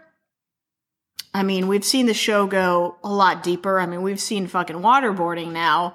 Um but watching what and i really like when the protagonist is is pushed to the very the very limit when it comes to this like i said before i like torture porn in the respect that when the protagonist is put in a situation where they have to decide between the unthinkable of letting somebody they love die or letting themselves be subject to unspeakable pain versus the bigger picture of of you know what they're trying to accomplish i think that whole scene was just amazing to me. And i know people are like oh you know, it was just another example of season three going way too far with how dark it got, with how it was willing to hurt uh, and go to, to a place of suicide with its with its uh, characters. And to me, I'm like, well, that's just the show, dude. I mean, fucking Charlotte knifed Wells back in in episode uh, three of season one. Like, this is the fucking show. It it it put itself out there its stakes are fairly um, what it is is is fairly plain to me from the very beginning that they're gonna go there, right? They're gonna go as far as they need to go to to prove a point or to push their protagonist or antagonist to um, unthinkable um, highs or lows. So I I think the acting was so great in that scene. Um, I think a question comes up, and I want to get your guys' opinion on this. A question comes up, okay, where. Okay so, um, Allie in, initially wanted uh, to use Bellamy against Clarke. You know, mm-hmm. her weaknesses are friends. Let's start with Bellamy. Do you think that she would have let Bellamy die much the way she was willing to let Abby die? Wow. Uh, I mean, the shippers are going to say no. Oh, of uh, course. The shippers are going to say no. They've got their shipper colored glasses on. I will say she is more than willing to let anyone die in that situation to keep the passcode, uh, to to keep that a secret. That that's I, my position at, on it.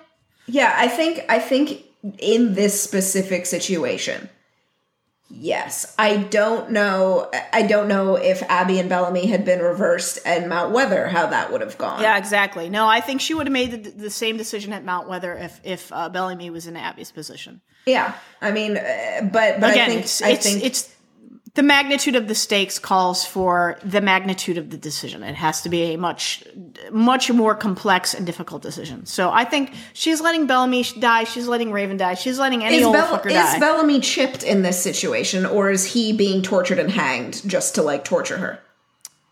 I, I, I, I guess that's a consideration to maybe, but to me, it's irrelevant. Again, it, I think. Well, I'm just saying. Like, I feel like if Bellamy were not chipped he also would be like, don't fucking don't, give it up. Yeah, don't give it up. Yeah, I mean that's that's a strength of Bellamy's character is that he's he's as committed to this this quest as it were as as Clarke is. So I agree with you, Jo. I, I think that uh, Bellamy would say don't fucking say anything. Uh, Shahin, what what is your take? I think that she would have let Bellamy die as much as okay. she let Abby die.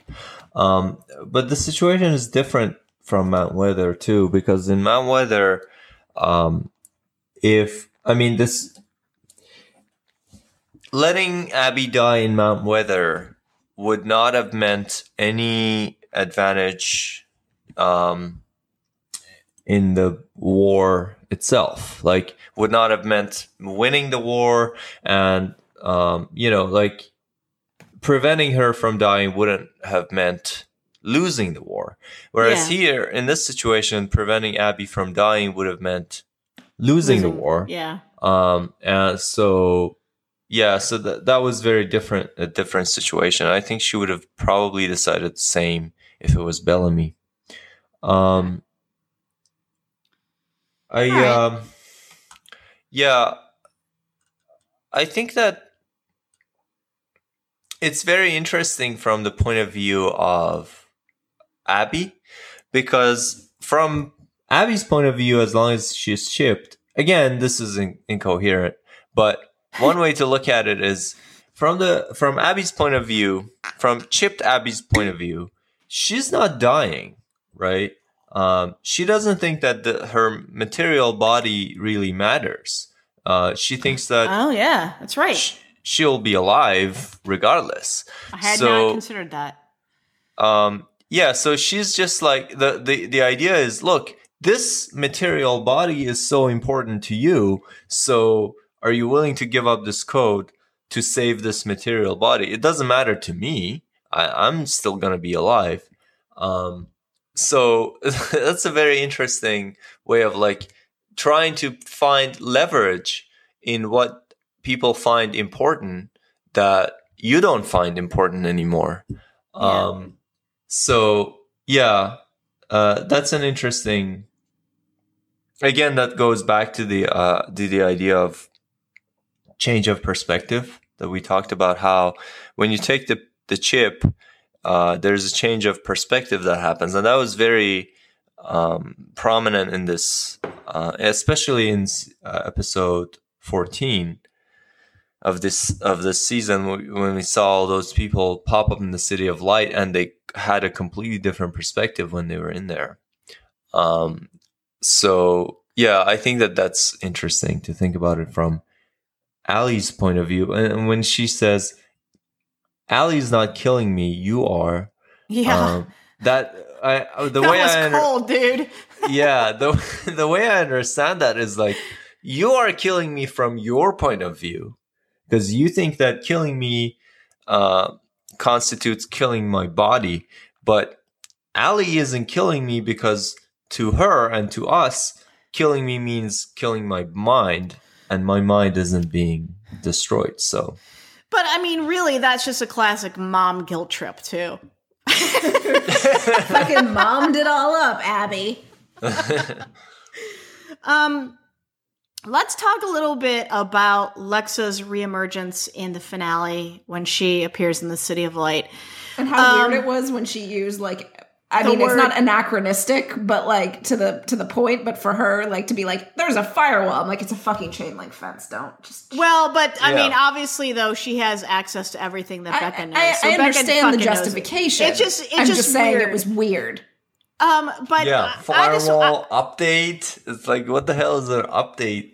Ugh. It's rounder. it's- like- it, it's really weird. I mean, uh, you can you can justify it if you know based on what you know about Becca and and the Flame and all the commanders kind of sharing this kind of you know this shared consciousness or or memory. But uh, as much as I loved Lex in the finale, it does not in any way make up for what they did in 307. No, Um, it, it's it was nice to see Lexa again. Um, it- you know, I would have loved to have seen the end where Lexa is going to battle the the remaining uh, or, or Jaha's little army of of zombies. I would love to have seen her joined by the other commanders that were in the flame. Yeah. I think that was a budgetary thing that they just they just couldn't swing that. Um, but it was it was great seeing that relationship kind of rekindled a little bit in the finale. Um, you know, there's a little bit of oh well, the ADR I love you into uh, the the broadcast version of it, and it's not in the CD or the DVD version. I'm sorry, guys, I said CD like it's the 1990s what, again. I mean, what's a DVD for that matter? Yeah, exactly. Get get on the streaming tip, guys. Um, but it it put even though I hate what they did with Lexa, it put a cap on that relationship that made it significant because the L word was something that Lexa was reticent to say. And it was nice to see that they ADR'd that into the broadcast version for No, but Clarke, Clarke to said say. it. Oh, for yeah, okay. Clarke said it. Yeah. Yeah, it, it, it was supposed to be "Don't leave me," um, and then Lexa says, "I will always be with you." That makes that makes the the that dialogue uh, makes sense a little bit more. Yeah, But I think "I love you" is far more significant than what they had originally intended. And the the official story is that there was a lot of background noise, and Mm. with you know, there's a lot of ADR that goes on with television shows because except it was so badly ADR'd. Like Yeah, they do ADR thing. all the time. Why did this one sound like shit? Like I, I don't know. I think it's just production quality. Production quality is is uh give or take sometimes with some of these CW shows. Uh and, and that's not to disparage them. I know eh, even editing this podcast, I know you you work with what you have. You cannot create shit out of out of magic. Um, you mean magic so- out of shit? Do not create shit. Well, if you could create shit out of magic, you are the worst magician in the world. Like Either it up, that dude. that's basically our podcast. We started with a magical show and we just have this shitty ass podcast. I'm I'm sorry. So so I was so I'm like staring at my TV and I've got it on and there was a Doctor Strange commercial going on at the same time and uh, Benedict Cumberbatch just digmatized me at that time. So I was like, I don't know what I'm saying, but I'm digmatized. So but- you okay? Yeah, you know you know how it is. Um, no, actually you don't. I don't Actually, you don't. I'm sorry, I don't. As, as resident tiny gay, you do not know what it means. Hence our previous conversation about what balls deep means and how I had to kind of explain it to you. And Shahin was like, "Yeah, it's really kind of uh, situational." it's it still doesn't really make sense, but we'll we'll talk about it offline. oh my god, it's do I really have to go into penis and vag- vagina No, sizes for I mean, you? I no- mean, really, listeners, you want to hear this? Do Wait, wait, wait. Is it like putting the balls in? Like, why would No. you do that? That doesn't No, sound no, no, no, fun no, at no, no, no, no. It's not about. I mean, if you can put the balls in, I mean, that's like throwing a hot dog down a hallway. Uh, and I'm not so making we, we just call that the you. Duger, is what you're telling me. No, I'm just saying that, like, if if your vagine can handle six inches and the peen is ten inches, you're not going balls deep, right? This is like math, like basically, right? Like, there's four inches there that you have to account for, and then the balls are just kind of there. but if we're talking about like, like let's just say that there's an a worldwide average of what five and a half to six like let's let's say that somewhere between five and six then then the worldwide average of women is also accepting of that so like the fact that like balls deep would be anything uh, that, that, that balls deep would be some sort of an aberration i think is So what, you're saying balls deep is the about. norm, but it's also it's also about what the woman is comfortable with. Like, uh, I don't. E- this is so far. Do we really out- have to talk about this, guys? and why does it have to be so heteronormative like why can't gay gay dudes be balls deep i'm just saying jen let's move on You're the one that can't do the math with this. You can't figure out this whole thing, and I'm just trying to educate you. That's. Uh, Look, the more you know. You- I feel like I'm at, like, the insert weirdest- rainbow here. I am at the NBC. weirdest Montessori class reunion of my life. All right, so let's move on because this is going long because we spent so much time on situationalism and I loved it, but we have to get to interesting what's, what's tidbits. Shahin's favorite scene? Oh well, yeah. Uh, Shahin, pick a, a favorite scene. okay. All Uh, right. okay. No pressure. Uh, my bladder is is screaming out right now. Because you broke the seal. Both of you guys got drunk and broke the seal. Oh, I know it's the worst. You gotta get mobile, Jen. You gotta get mobile. we don't need Look, your. I fa- can't. I Shahin is just mobile. re-peeing into the empty wine bottle now. he's pretending that he's a trucker on a long haul. Thanks for that visual, Jo. Welcome. Um. Okay, so I'll pick the um, Polaris scene as my favorite. Um, Okay. Oh, shocking. Yeah, I, I love the Polaris Polaris scene. Um, With Clarke. I love Clarke and uh, Allie and uh, Becca. The the orphan black moment that she had. Um, you you love Allie slash Becca. You love her. Just just give it up, Shahin. um, well, what? like Allie just like Shahin gets to the city of light and like somehow like an owl delivers him a little letter that's like, "Do you like me? Yes, no, maybe." And you know, Yeah. so Shahin, real talk is Erica Cerra your computer background right now? no. um. Yeah. All right. So I guess we've said enough about that scene. so That that was a great scene, Shahin. I I really love this this scene, and I I rewatched it today. Um, I like I'm it except so- for the I'm s- fucking lever. Like, why couldn't it have been a button or button or like a little like like, maybe she what- rings a bell? Like it could have been anything, and it had to be a lever. Like what if she what if she was like an old time like carnival where she had to like take a big huge hammer and hit like the thing and it went up and hit the ding. Yeah. That would that would have been so awesome. no, it wouldn't have been. That would have been Yeah. cartoonish. Um I I, It's- I don't understand. uh, So, Shahin, I don't understand Becca's motivation here for convincing Clarke to basically condemn everybody to a certain death. Do you like? What is your opinion on that? Yeah, that's very interesting. Like, um, I mean, obviously Becca has has a beef with Allie, and she thinks that um, her methods for achieving her goals are not justified. But what is her argument? Like, I never understood. Like, the saying that there's still hope is not an argument. Like, what is Allie is presenting facts, right? She's like, look, Yeah. this is what is going to happen. And Becca is not presenting counterfacts. So this is very interesting. Is, is does she just have a blind faith in humanity or um yeah. And and also like the way Becca talks about Becca is con- kind of confusing because he, she says um Becca is fine and uh yeah is there's another thing that she says she sh- she says a couple of things about like indicating that uh, i'm not becca Wait, what do you? I, I don't understand that. Well clarke says you're becca and she says becca is fine Oh no no no no! Clarke says you're Becca Pramheda, and and Clarke says Becca is fine, as in you don't need to like address me as Miss Pramheda or anything like that. That Yeah. that's that's what she meant. It- it's just like Oh, I like see. sta- like Okay. standard introduction. Yeah.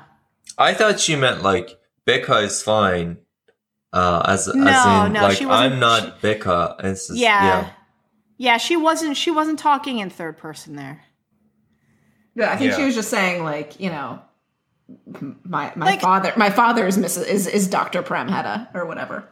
Like, okay, I have a question for you guys. This has been bugging me for forever. Mm-hmm. Is Pramheda her real last name, or is it Trigedasleng for first commander? Or yeah did they prime create? header means prime header prime leader the first okay, leader. so what Yeah. is her last name then? Or did they take? i don't think we know did they Or take did they make- Pramheda and make it tri- Trigedasleng? Yeah, like I like th- this. I, I will go to my grave wondering this. i don't think Or- we know her last name Or I can just DM somebody who's on the staff and ask. that. um please I'll do. just slide into their DMs. Hey, hey, y'all. hey, hey, sup, I got- sup. Sup, sup, sup, sup. Got a question for y'all. Um, I just uh, like guys. I don't understand. Becca has no stakes here. She doesn't exist outside of the city of light. Well, uh, she doesn't exist outside of the flame. Like She I still just don't cares about exist her- humanity, though. she does, and and that's what I, I'm wondering if like the her creation of Allie version one didn't tip like didn't drive her kind of over the edge to I did a horrible thing, so in order to make up for that, in order for make to make up for the like six billion people that Allie destroyed, I am going to go to the complete opposite end of the spectrum and go humanity is the best. We have to fight no matter what the odds, even if the odds are point zero zero zero zero zero one percent of survival. I just I just don't understand. Like, dude, Becca, come on, you got to be pragmatic here. And also, like, is this the same Becca that was telling Lexa to abandon Clarke at Mount Weather? Is this the same flame that telling that was telling Lexa to follow Blood Must Have Blood? Or I don't think is- we. I what don't is think going we on? know. we don't. I don't think we know enough about how the flame interacts with its host to understand how it actually um, talks to the people outside of like their dreams. To me, it Yeah. doesn't make any sense. Oh, I'm an AI who exists in the base of your skull and enhances who you are, but we're only going to talk to you while you're sleeping. So when you got to go nap nap time, we'll give you our counsel. I- It, it, the the whole logistics of how this thing works is baffling to me. shocking that that we are unsatisfied with an aspect of this show. I mean, Shocking. It was indicated that the the flame was pretty ineffective at this point. Um, Raven said that parts of it were lost, and yeah, so it, it sounded like the the flame wasn't really doing much anymore. Well, no. But then in the City of Light, the flame seemed to be pretty effective. So yeah, the, f- the flame was obscuring uh, uh, that Allie's ability to find to find Clarke. Shahin, you're right. I'm like Raven did say like parts of it seem to be Corrupted. dis- corrupted a little bit or disintegrated. I don't know if that's something that's possible within yeah, that doesn't a that doesn't make program. sense. That that, that Like- doesn't make sense from, Like from how would a computer point of view. yeah how would a computer program be able to continue to run if parts of it are starting to deteriorate? Like wouldn't that just like break everything? Yeah, like that's it. It yeah. There's there's there's some hand waviness happening at the Yeah. hand, yeah. hand waviness is like is the suspension of disbelief right it's the it's the the way we still are able to fucking love the show um which we all love otherwise we wouldn't be wasting our time on a sunday afternoon talking about it You Um, guys just were looking for an excuse to get shit faced. Don't even like try. well yeah uh excuse to get shit faced despite the fact that i have an 8 a.m tomorrow um I mean, I didn't say that you made good God, I hope it's decisions, canceled. Jen. I'm just saying. No, that you I were- make I make horrible decisions. I mean, if you like, Jesus Christ, uh, if you make, what should what should an, uh, a, a mature adult do with her time? Oh, I don't know, play video games all the time. That that that's not a good use of my time. I could be like volunteering, You or could be washing your fucking Cubs jersey. It's not a jersey; it's a T-shirt. And again, the CK1 layer of scent is protecting it from the stank. Oh God.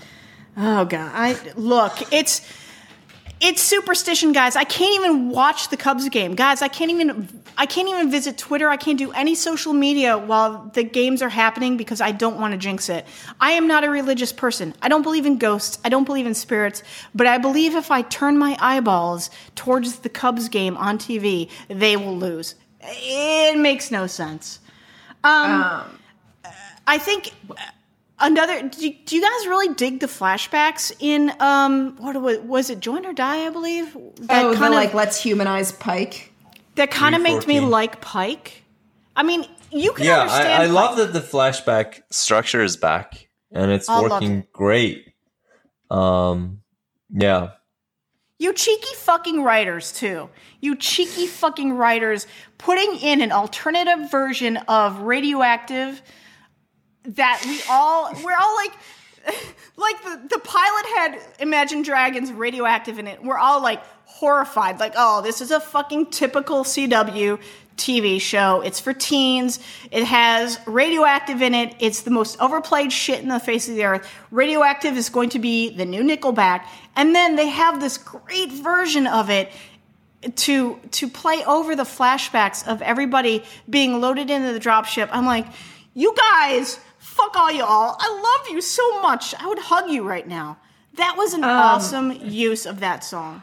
I still have to say though, in terms of flashback, that like we should have had we should have had that sooner. Like we should have had the Pike stuff sooner. Like it almost felt like, oh, but wait, he's about we're about to go on his redemption arc, so we need you on his side a little bit. Like, Uh, but okay, Jo, I have a question for you though. okay, Would would it be as effective? I'm not going to call it a redemption arc. I'm going to call it I understand his perspective arc because I don't forgive him for what he what he's done. I understand him, but it would not have been as effective if he was not able to carry out everything that he did up until that point. Right? I mean, Just say I'm right, Jo. God damn it! I don't. Uh, God, I don't care enough. I'll, s- I'll take it. So- it's a win for me. I I don't believe in redemption arcs in this scene. Neither uh, does in this- in this show girl. anyway um, because redemption implies that um, the person was He wants Wrong. forgiveness. before and now they're um, like they're becoming a good person. like they were a bad person before and now they're becoming a good person whereas um i think what this show is presenting is all these people with with different perspectives and they all do good things and bad things whatever that is in different um circumstances and so i i just I, I don't think that the, the show cares about redeeming anyone. The, the point is, Mm-hmm. everyone could be understood uh, if you followed their history. And Interesting. Yeah, you, you could understand where they're coming from. And they all have their own uh, perspective. So, uh, and, and no one on this show, there there's no villain or no no one on this show who's just like, ha ha ha ha, I'm just gonna. I'm gonna kill everybody, and I'm I like power. Like that doesn't exist. Why have we show. not heard this voice from you? Dude, I'm telling you, we got to sign the petition for him to Oh drink my white God, wine. drunk Shahin is Shahin is very right here, though. We have been, re- we have been, the the general fandom has been using the term redemption arc. I think inappropriately because no one gets to be singularity good or singularity bad. We just get to understand their perspective a little bit better. We understand their motivations. We might not agree with them. We we may still think that they're a bad person, but we at least can understand them. And I think that's a very valuable thing this show offers us is that nobody gets absolution, right? Right. And I think that that's true Shahin, about you're the so real smart world. I think episode. mo- so most people in the real world um, aren't like they aren't just enjoying hurting other people. Most people think that they're doing something uh, that's good, that like something for the greater good or something. Um, so, um, yeah. So I, I don't like the term redemption arc. Um, Duly noted. We will never say redemption ever again on this podcast. Jo, write that down. Um, have we been I- I- redeemed in your eyes with that with that promise, Shahin? What's that? No, nothing. I was making a terrible joke. I, I do hope that we get a we get a f- farm station flashback in season four though. I'm still hoping Cannibals. hoping Cannibalism. hopes for that. Reddit crew, Yeah. we want cannibalism so bad. You don't even know. Writers make The thirst for human thing. blood. It's just it's so parched. It's So not parched. even that blood must have blood, flesh must have flesh. We need to ask. Uh, we need to ask what that is and try to get a slang. Okay. We're we're we are gar- we are ti we are garbage people. We are just horrible, horrible people. Even asking that question. Um, guys, What, like quick. you wouldn't eat people? It, it again. It depends. Situationally, based on my am I- past experiences Am and a my member of- personality. it Am I a member of a soccer team who has crash landed on a, a mountain in what was it, Peru? Uh, maybe. The word for flesh is leda. Letta Hedda. Huh? So Flesh and Trigedasleng, I'm assuming. leda drown, leda down.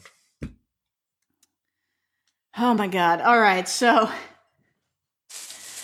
So welcome to the Cannibal Podcast, everybody. I gonna after have- in post production, I want you to like actually listen through this and let me know how many times you have rebranded the podcast. I believe this. that's been four now. dude. there's been like eight. Dude, you don't know what you're talking about. I am completely in control of my facility. What what are the that. what are the, what is the name of the last two episodes? of what? The hundred. Perverse Oh, instantiation, bitch. Part one and part two. Suck it. Suck it. Uh. Um. All right, so let's get, get uh, let's get to interesting tidbits and tomfoolery and shenanigans. And what I want to point something out to all y'all.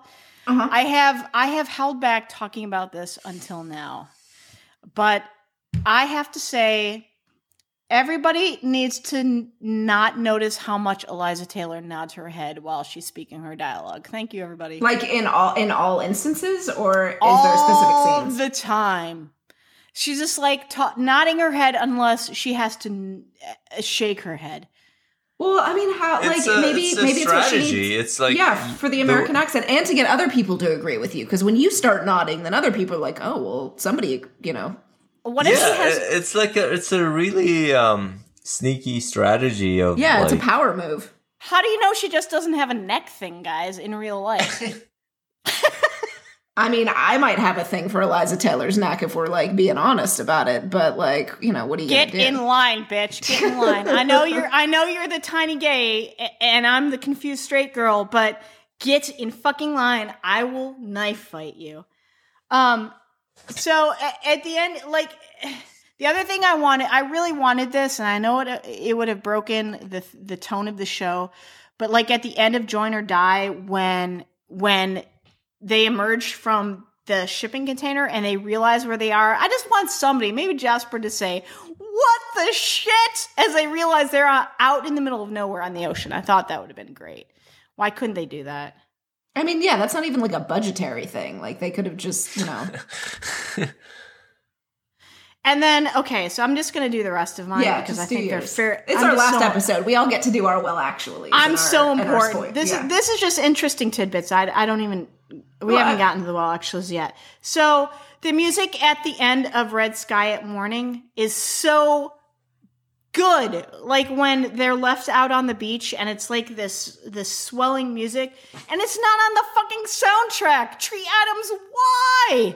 It's like one of your best pieces. Why is it not on the soundtrack? Oh, there was a there was a well actually, or not a well actually, but like a, a tidbit that I'm not sure if you guys noticed, and I think I mentioned it in I can't remember if I mentioned it in the last. No, I didn't mention it at any point in our very first recording. But when Clarke like goes into the woods and apologizes to the flame, um, it's the exact same filming location that uh in the Pauna episode where Clarke woke up because she was like some noise woke her up and Lexa was like it's okay you're safe How the fuck do you notice these things? Or you're just like, oh, that's tree number 158. No, if you look at it, like it's very, it's very, like it's a very specific layout of like trees and branches and stuff, and like there's a fallen log, and I was just like, no, why do you, like twist that knife just a little bit fucking deeper, location scouts, like, fuck. Oh, okay. So another well, uh, another not. I'm sorry, not a well actually, but a shang is it, that like during.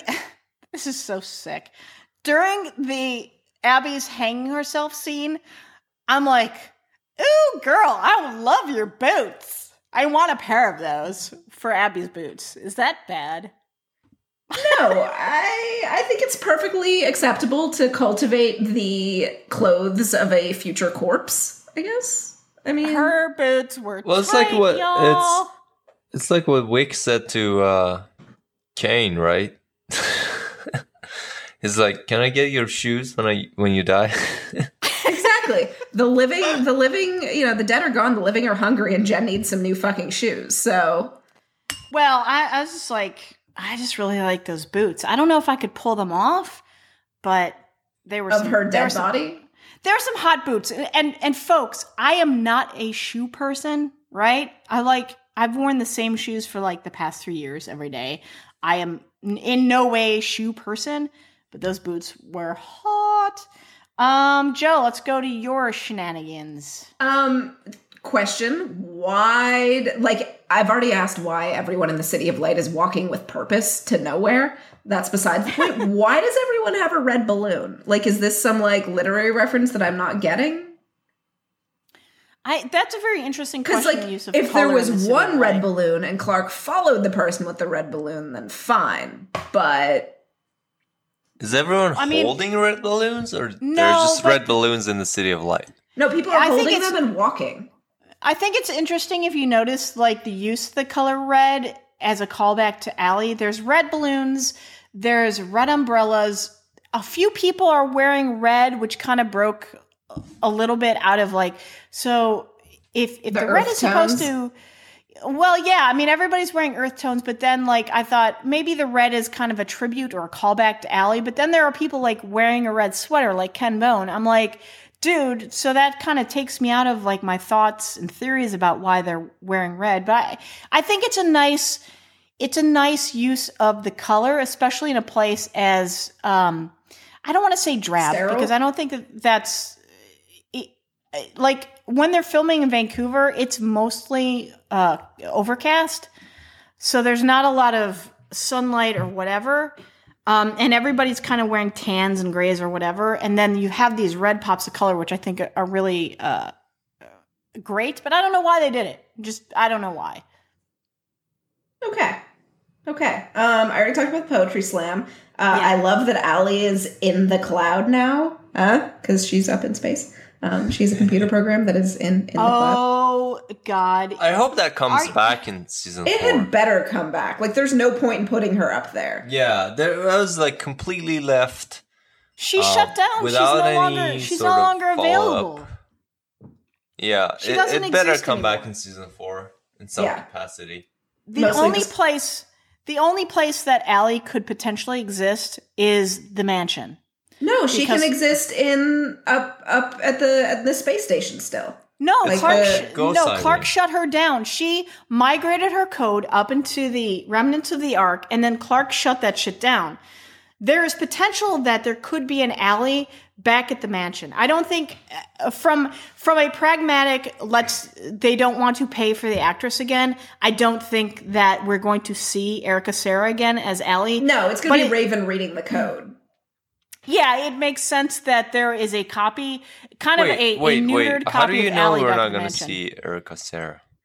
Well, we w- there has been no indication whatsoever from social media that uh, I'm sorry to spoil this. Shahin, you want to see her again so bad. I know you we'll have put a thing. C in fucking air quotes the lack of evidence is not is the not right verb. evidence of uh, what's the word? Non-existence of evidence is not evidence of non-existence. I mean, it would be quite the Whoa. uh, thing that, that they would have be a kept mind under fuck. Yeah, Like- a- and, this is not a show that manages to keep things under wraps unless they changed protocols rather drastically for season four. And I will say they should have changed protocols rather drastically for season For, four. for season. And- yeah.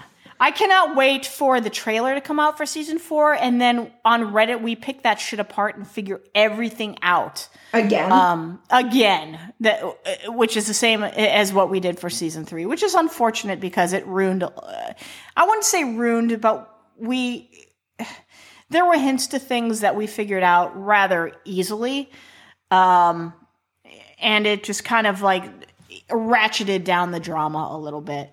But uh, it's my contention that Allie no longer exists on the arc because that's where her main code was was migrated to. Clarke shut that shut that shit down. I think there could possibly be a, a very bare bones version of Allie still existing in the mansion, but I don't think that they will use Erica Cerra for that.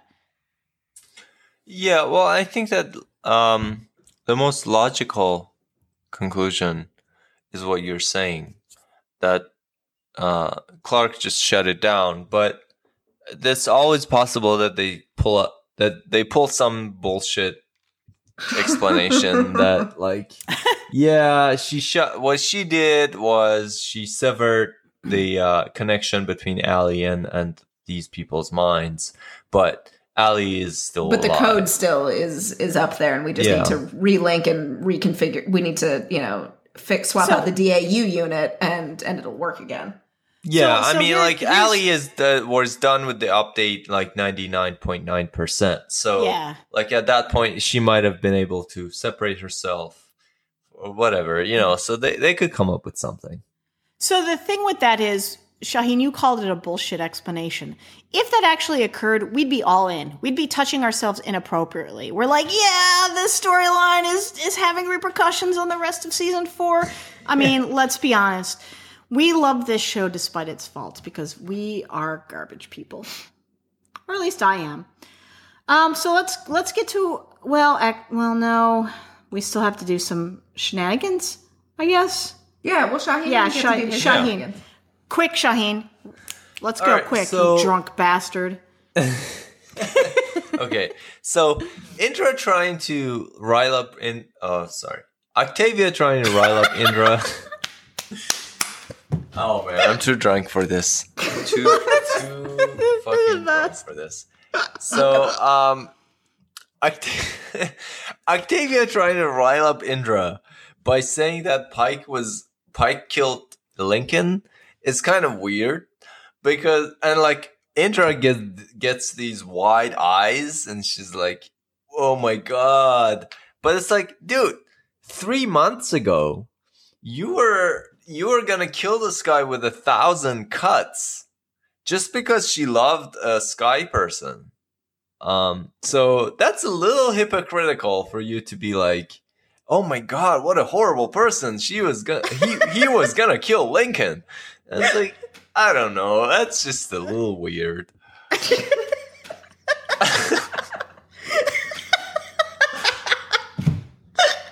yeah. So that's my tidbit. Oh, I, I love your though. I love your Clarke and Roan have a hilarious relationship. They so do. I know, right? It's like Ron. Ron just shows up and he just snatches the uh, the flame out of Clarke's hand, and then he, he puts it in his pocket and he's about to walk away, and then Clarke points his gun at, him, at points his, her gun at him, like totally, like yeah, there's no way you're gonna shoot him. And then he's like, he just snatches the gun out of her hand and just throws it away. it's just like so awesome. It's like these guys understand each other on, on such a deep level. And then fucking Bellamy in there with the cock block, you know. Yeah. Oh, I'm actually good. Oh no, wait, no, we did shoot him. yeah, he did shoot him Yeah. to make sure that he wasn't chipped.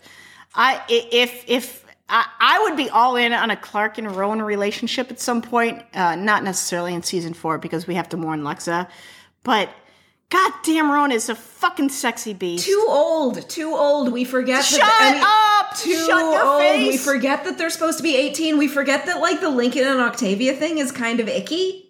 Your Um, your your old school ways of thinking are not welcome on this future Earth. Thank you very much. Lincoln But- is totally the old guy who dates girls in high school so that nobody actually knows how much of a loser he is and he can always stay bad in bed because like, you know, He's you're dating like so basically you're saying he's Matthew McConaughey from what's that movie? Jo, Dazed and on, help me Confused? Dazed and Confused.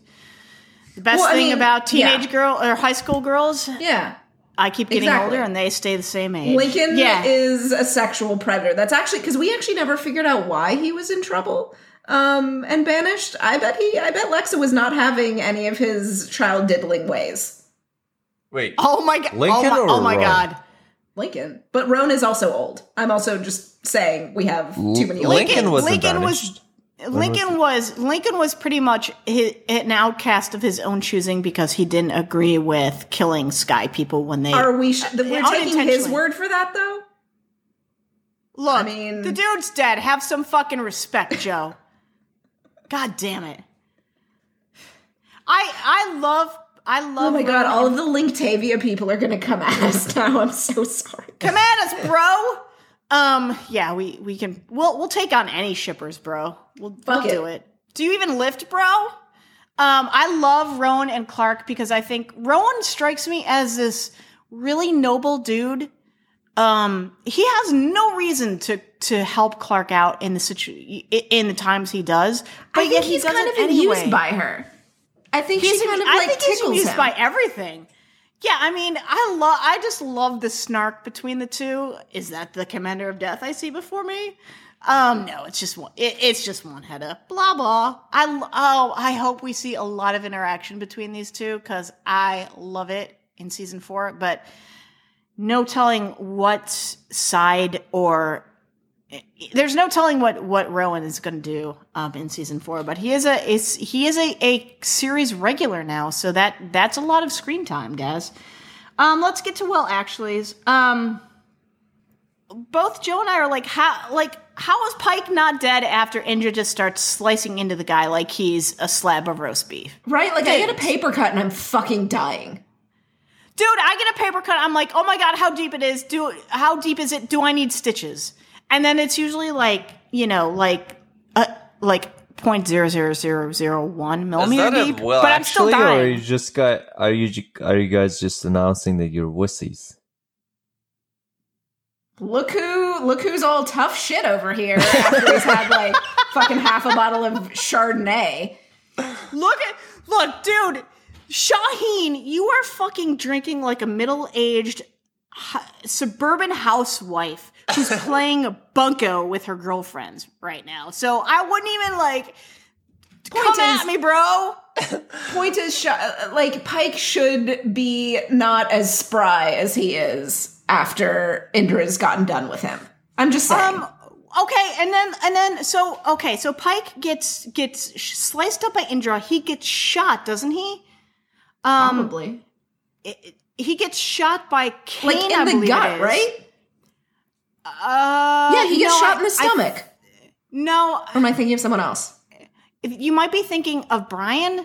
Like, there's, I'm never thinking of Brian. Brian. Brian and Pike are are injured at the on the wheel when they're trying to uh, do the the elevator thing um, from Kane, and then he gets sliced by Octavia. Like, this guy seriously has Wolverine's healing factor or some shit like that. Like, how is he still mobile after all of this shit? And then Well, he gets run related by though. Octavia. How how is it that Jaha felt pain when he was shot? Like this gets back to the whole like what's different about Jaha when he's chipped thing. That that's a question of what's different ba- about Jaha, or was it just a bad uh, take on that scene? Question. I mean, I mean, there are other examples of that. Um, chipped people getting shot, shot and screaming. Yeah.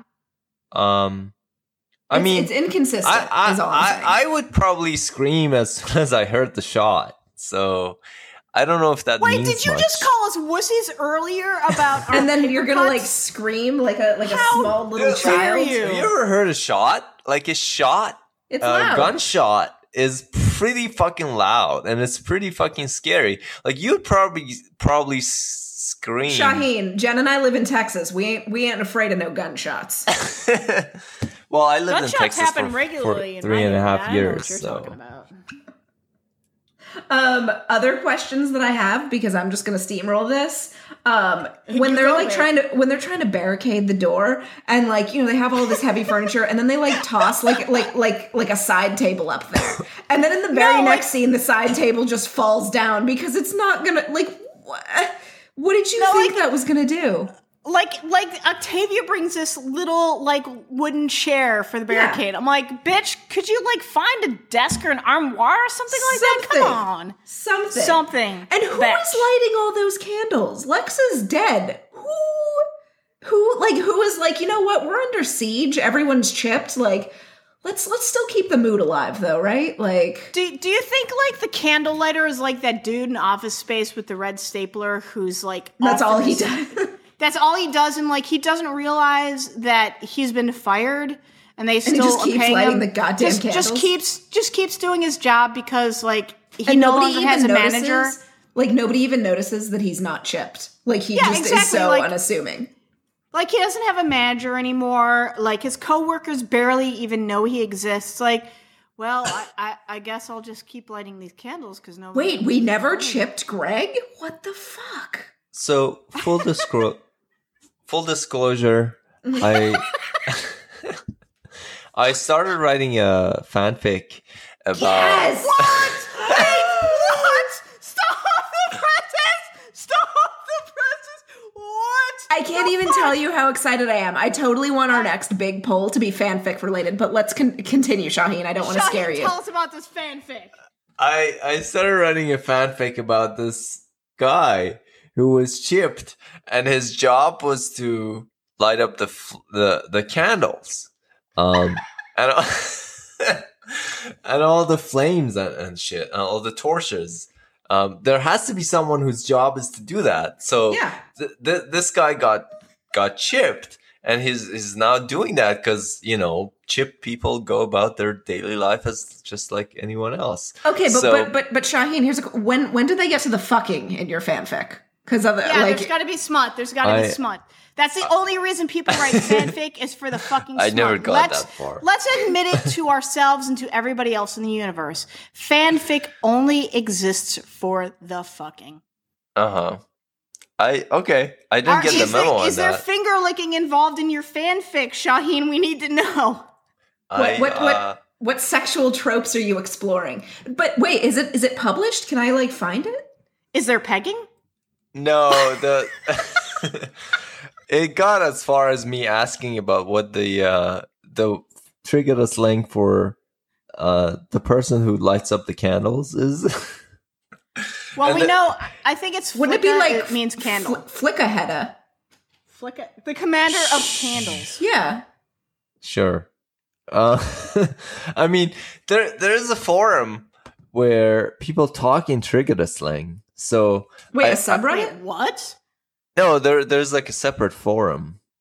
Uh, Um, where where is this group of, of ultimate nerds that we need to find? Okay. Um do you, do you want like, like the address? No, no, I'm kidding right now. We got to move on, guys. I think we need to move past our well actuallys and wrap this shit up. There, This there like is one. I can't find the address for you. I, I went there and I asked the question, like, what is the, the what would be the name of the person who who lights up the candles uh, in Trigedasleng, and I got some suggestions.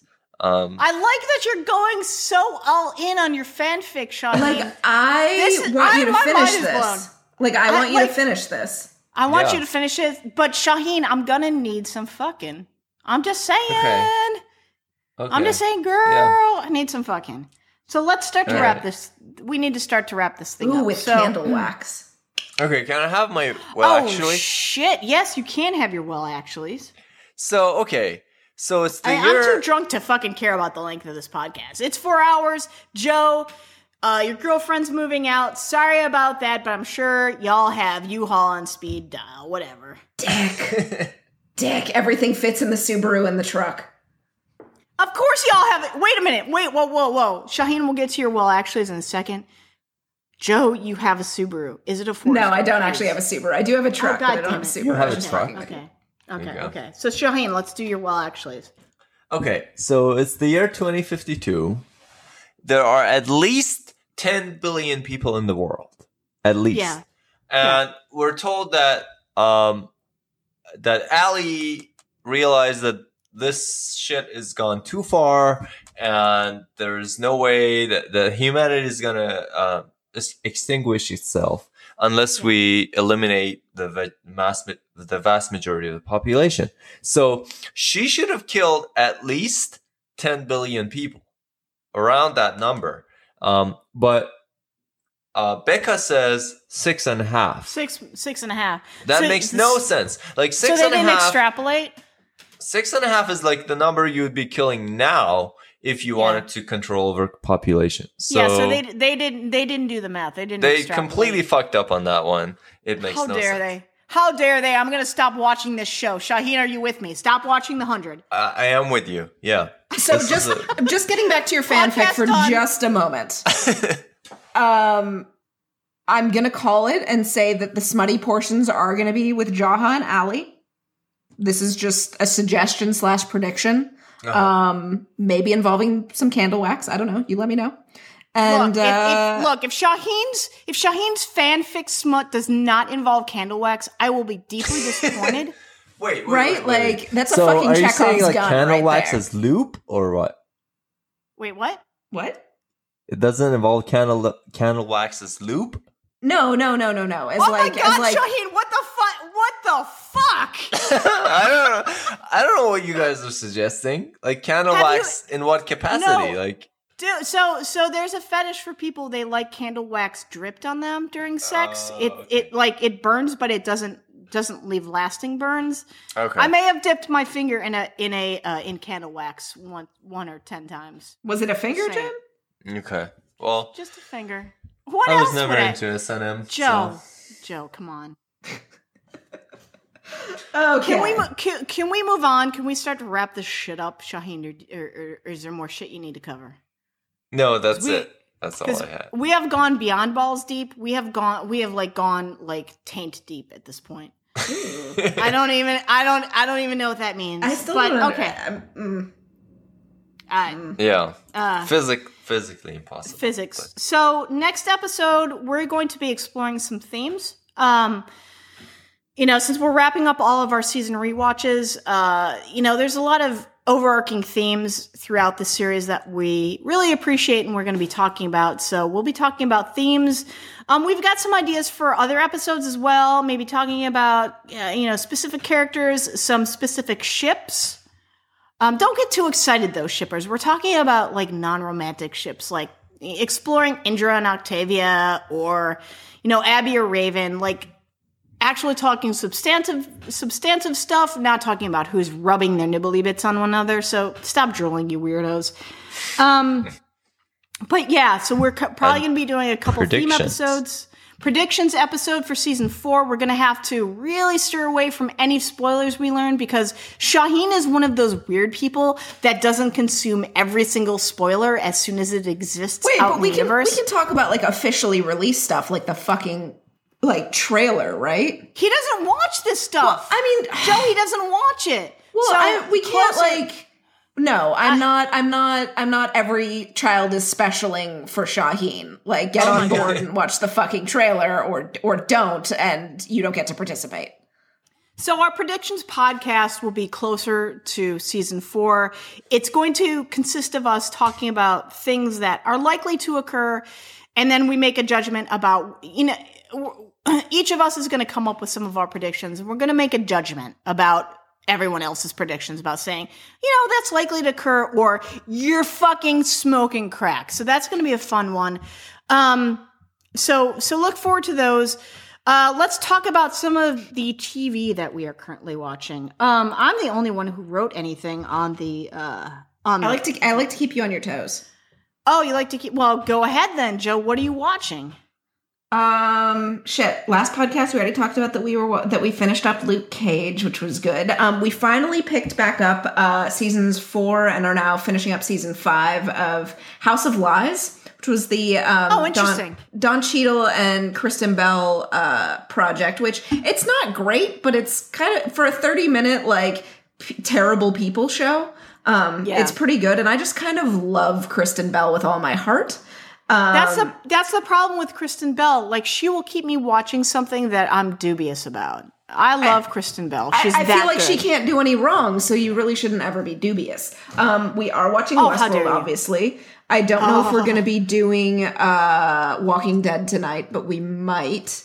Let me ask you a question, guys. yeah, guys out guys. in the listenerverse, and Joe and Shaheen. You probably don't watch The Walking Dead. Who is I do. Who is Negan killing? Who is Negan killing tonight? Uh, Glenn. Negan's killing Really? Glenn. Surprise Really? is that he's also going to kill Abraham. You think he's going to do two, Jo? I think I think they're going to do two because one is too predictable. They need to do two. If they kill Michonne, Interesting. like I'm done. I'm done. I think they're going to kill Abraham because he's a big military guy. I th- if they kill Glenn, I might be done because of the whole dumpster fake out gets me upset. Shahin, you think they're going to kill Glenn? Yeah, I I, mean, in the comics, Either it- they're gonna kill Glenn, Uh-huh. which is the most likely outcome. Yeah. Um, in which case, he also got uh, cast in something I else. am bored with the show, or Who isn't at this point? or they're gonna kill, uh, what's her name? Glenn's wife, They're gonna kill a pregnant lady? Like, I mean, Which- go for what- it, fucking show. Megan, which I am into the show at this point. I mean, Wow. yeah, like I feel like if they if they do ki- like I feel like them killing pregnant lady is like them like at the beginning of the hundred, you know, Yeah. Wells and It's Charlotte, like where season you're like, five. oh it's like shit. Episode five of season one, the hundred. Yeah.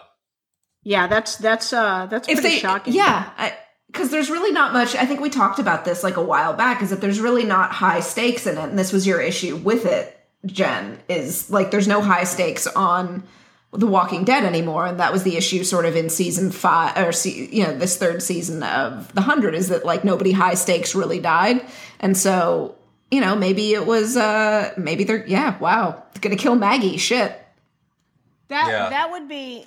I think. I mean, they won't. Bold prediction, but yeah, I, I I think they won't because the optics of that will be pretty bad. Um, who the fuck decides to have a baby in the fucking apocalypse anyway i'm sorry i'm still mad at lori about that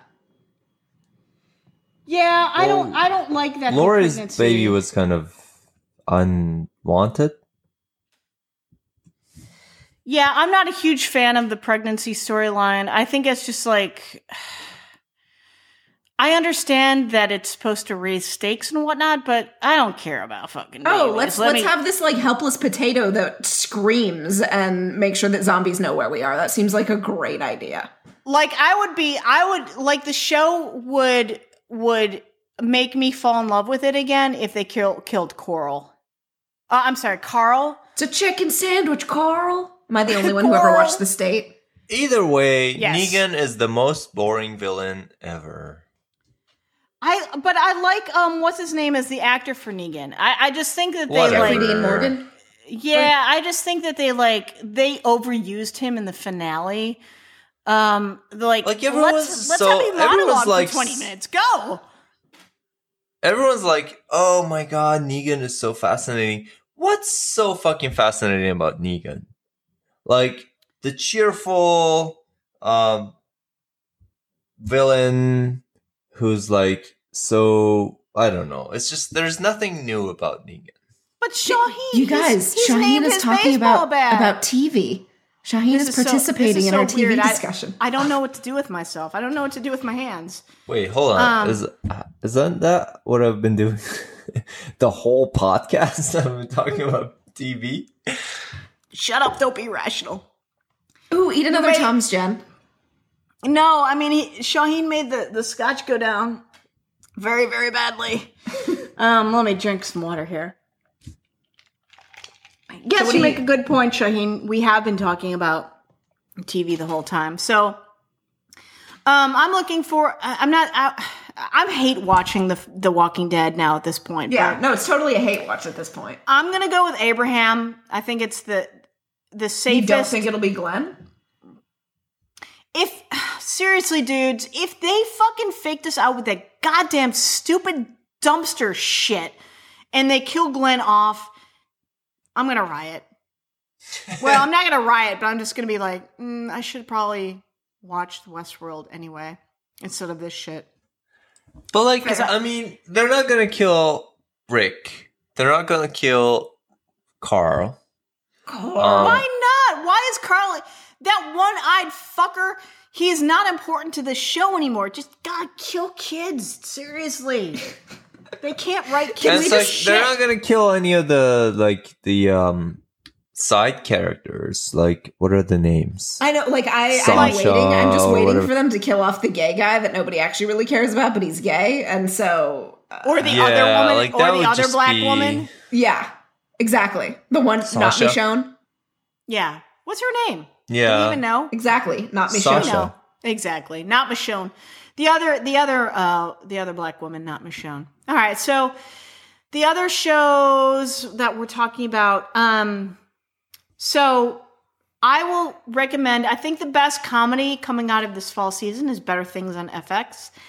It's about a middle-aged uh single mother actress with kids. It is poignant, it is funny, and I really love it. I think it's better than than most other things. I think Atlanta is a close second, also on FX. Um, Jo, the Good Place. Ah, God, if oh, if uh, what's his name? What is the Buddhist dude's name? The fake Buddhist dude. Oh well, now I can't remember. Now that you've put me on the spot. Dalai Lama. So, to me, it's an obvious play on trying to create another Andy Dwyer character. But Andy Dwyer was so lovable. He was a human golden retriever. And, and again, this this is written by the same person who wrote Parks and Rec. But this is a dumb character for the sake of writing a dumb character archetype. Like Kristen Bell and and uh, Ted Danson are the are, are two of the people who are keeping me in this show. No, no. Tahani How- and Chidi's act, actors are keeping me in the show, but this dude is fucking ruining this. This character's ruining the fucking show for me, I'm so angry. But how is this not like a clever play on like for once, um, you know, it, it, it subverts the smart Asian um stereotype. Like instead, he is the dumbest Asian. But he's he's the dumb stereotype of dumb. Like I don't like. There's nothing likable about this dude. But I'm still watching it despite my my problems Because with it. Kristen Bell. Because Kristen Bell and I- love Chidi. I love Tahani. I, I think there's a lot of things that are going right with this show, but I, I just can't do it. I, I I just can't do this this this fake Buddhist dude who's just dumb for the sake of being dumb. I mean, to me, that's lazy writing. I'm s- I'm sorry. I'm sorry. Um, Westworld, guys, if you are not watching Westworld, Shahin, you need to be watching Westworld. This is totally in your lane, dude. Uh, you know, uh, Yeah, the all AI things, is- Shahin. Don't you AI is know any- becoming self-aware. Um, humans in their dubious morality. I mean, guys, the show There's is nudity. so. There's nudity. this show Okay. is so good, guys. And then there's this meta of like commentating on the the storylines that are used within the Westworld the Westworld Park. Um, that are like, oh, well, this one character, her whole existence is basically based on being uh, abused and raped. I mean, there's a, like this meta on on writing for for uh, for for storylines and narratives like this. There's watching an AI becoming Wait, self aware Are you and gonna then give? human. Are you gonna give Shahin your HBO Go password? Well, no. Let's be serious. Let's be real. But Westworld, Westworld to me is like has so much potential, and I'm so scared that they're gonna fuck it up.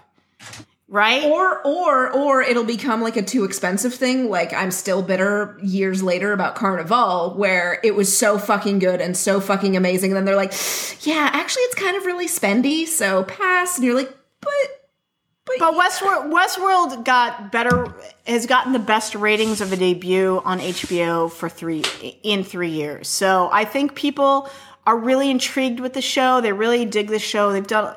I mean, the cast is great. The concept is great. The, I mean, it's just there's there are so many little Easter eggs that they're embedding into the show, and many mysteries that we're just waiting to see them unravel. That guys, if, if you enjoy kind of if you enjoy the city of light if you enjoy ai if you like the the stuff we've been talking about about morality about how humans interact with each other how humans might interact. I mean i mean ex- exactly Jo i mean it's it's across the board an excellent show and it is fucking gorgeous.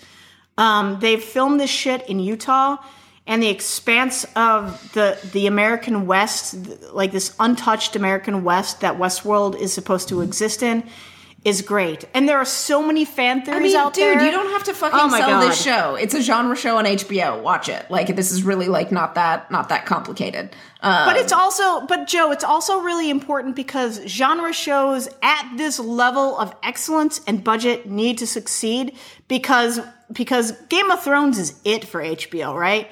They need another hit. This is it, guys, and it's a genre show, so we need to support it. Um, but it, it's just, I am so fucking in love with this show. You can't even imagine. Shahin, seriously, this nothing else on TV is more in your lane than this show. So do whatever you have to do to watch it. I'm not saying deleterious ne- means to do so, um, but I highly suggest for you. yeah. Yes. Bef- before we go, before we go, Yeah. are you done with your wine, Shahin? Uh, kind. Chug, chug, chug, chug, chug. I'm four. I'm four drams into scotch, and I blame I blame Jo completely. Wait, wait. What? How is this my fault? I don't know. It's just this is this is the Cubs My- fan in me, like celebrating this weekend, celebrating this historic thing. I'm like, fuck it. Despite my stomach issues, I'm gonna drink. My stomach's doing fine, y'all. And You know I'm why? still drinking. because you ate a Tums when I told you to. I I mixed a Tums and a Scotch, and guys, it wasn't horrible. Ah, just weird. So, Shahin, are you watching anything other than um uh, uh what is it called? Harmontown. Which is Quest? which Shahin? Whatever. Yeah, Harmon Harmon Quest. Quest. It's No. been I don't even renewed. care anymore. Shahin, it's been renewed, FYI. So happy times for you. For real? Harmon Quest? Awesome. For real, dude. For real. Um, no, I, I stopped watching Harmon Quest. I'm watching. I'm dare watching you. Let's Plays of Soul Reaver, which is What? the best game ever invented. Um, not a lot of Oh people know. Not a lot of people know about this game, but Soul Reaver is the shit. It's awesome, and it's just a hidden. It's just a, a gem that you guys need to know about. So watch, Shahin, you watch your Soul Reaver. Plays. Just play what play Soul Reaver, play Soul Reaver Two, play Soul Reaver Defiance, or Legacy Legacy of Kain Defiance. It's just awesome. You'll be blown away. It's Shahin. It's weird because both of you and I are like video game fans, but the gulf between what video games we actually play is so wide. Yeah. I'm like, oh, I enjoy Overwatch and Uncharted and all this and Mass Effect and all Well, this stuff. you and you're would- like, you would enjoy if Soul it was Reaver, invented Jen. in the 1980s, I love it. Isn't Soul Reaver like a fighter game? No, um, Soul You're Reaver thinking of is- Soul Calibur. Thanks, Jo and Shahin. This has been a pleasure. And until next time, may we geek again. Bye. Take it easy, guys.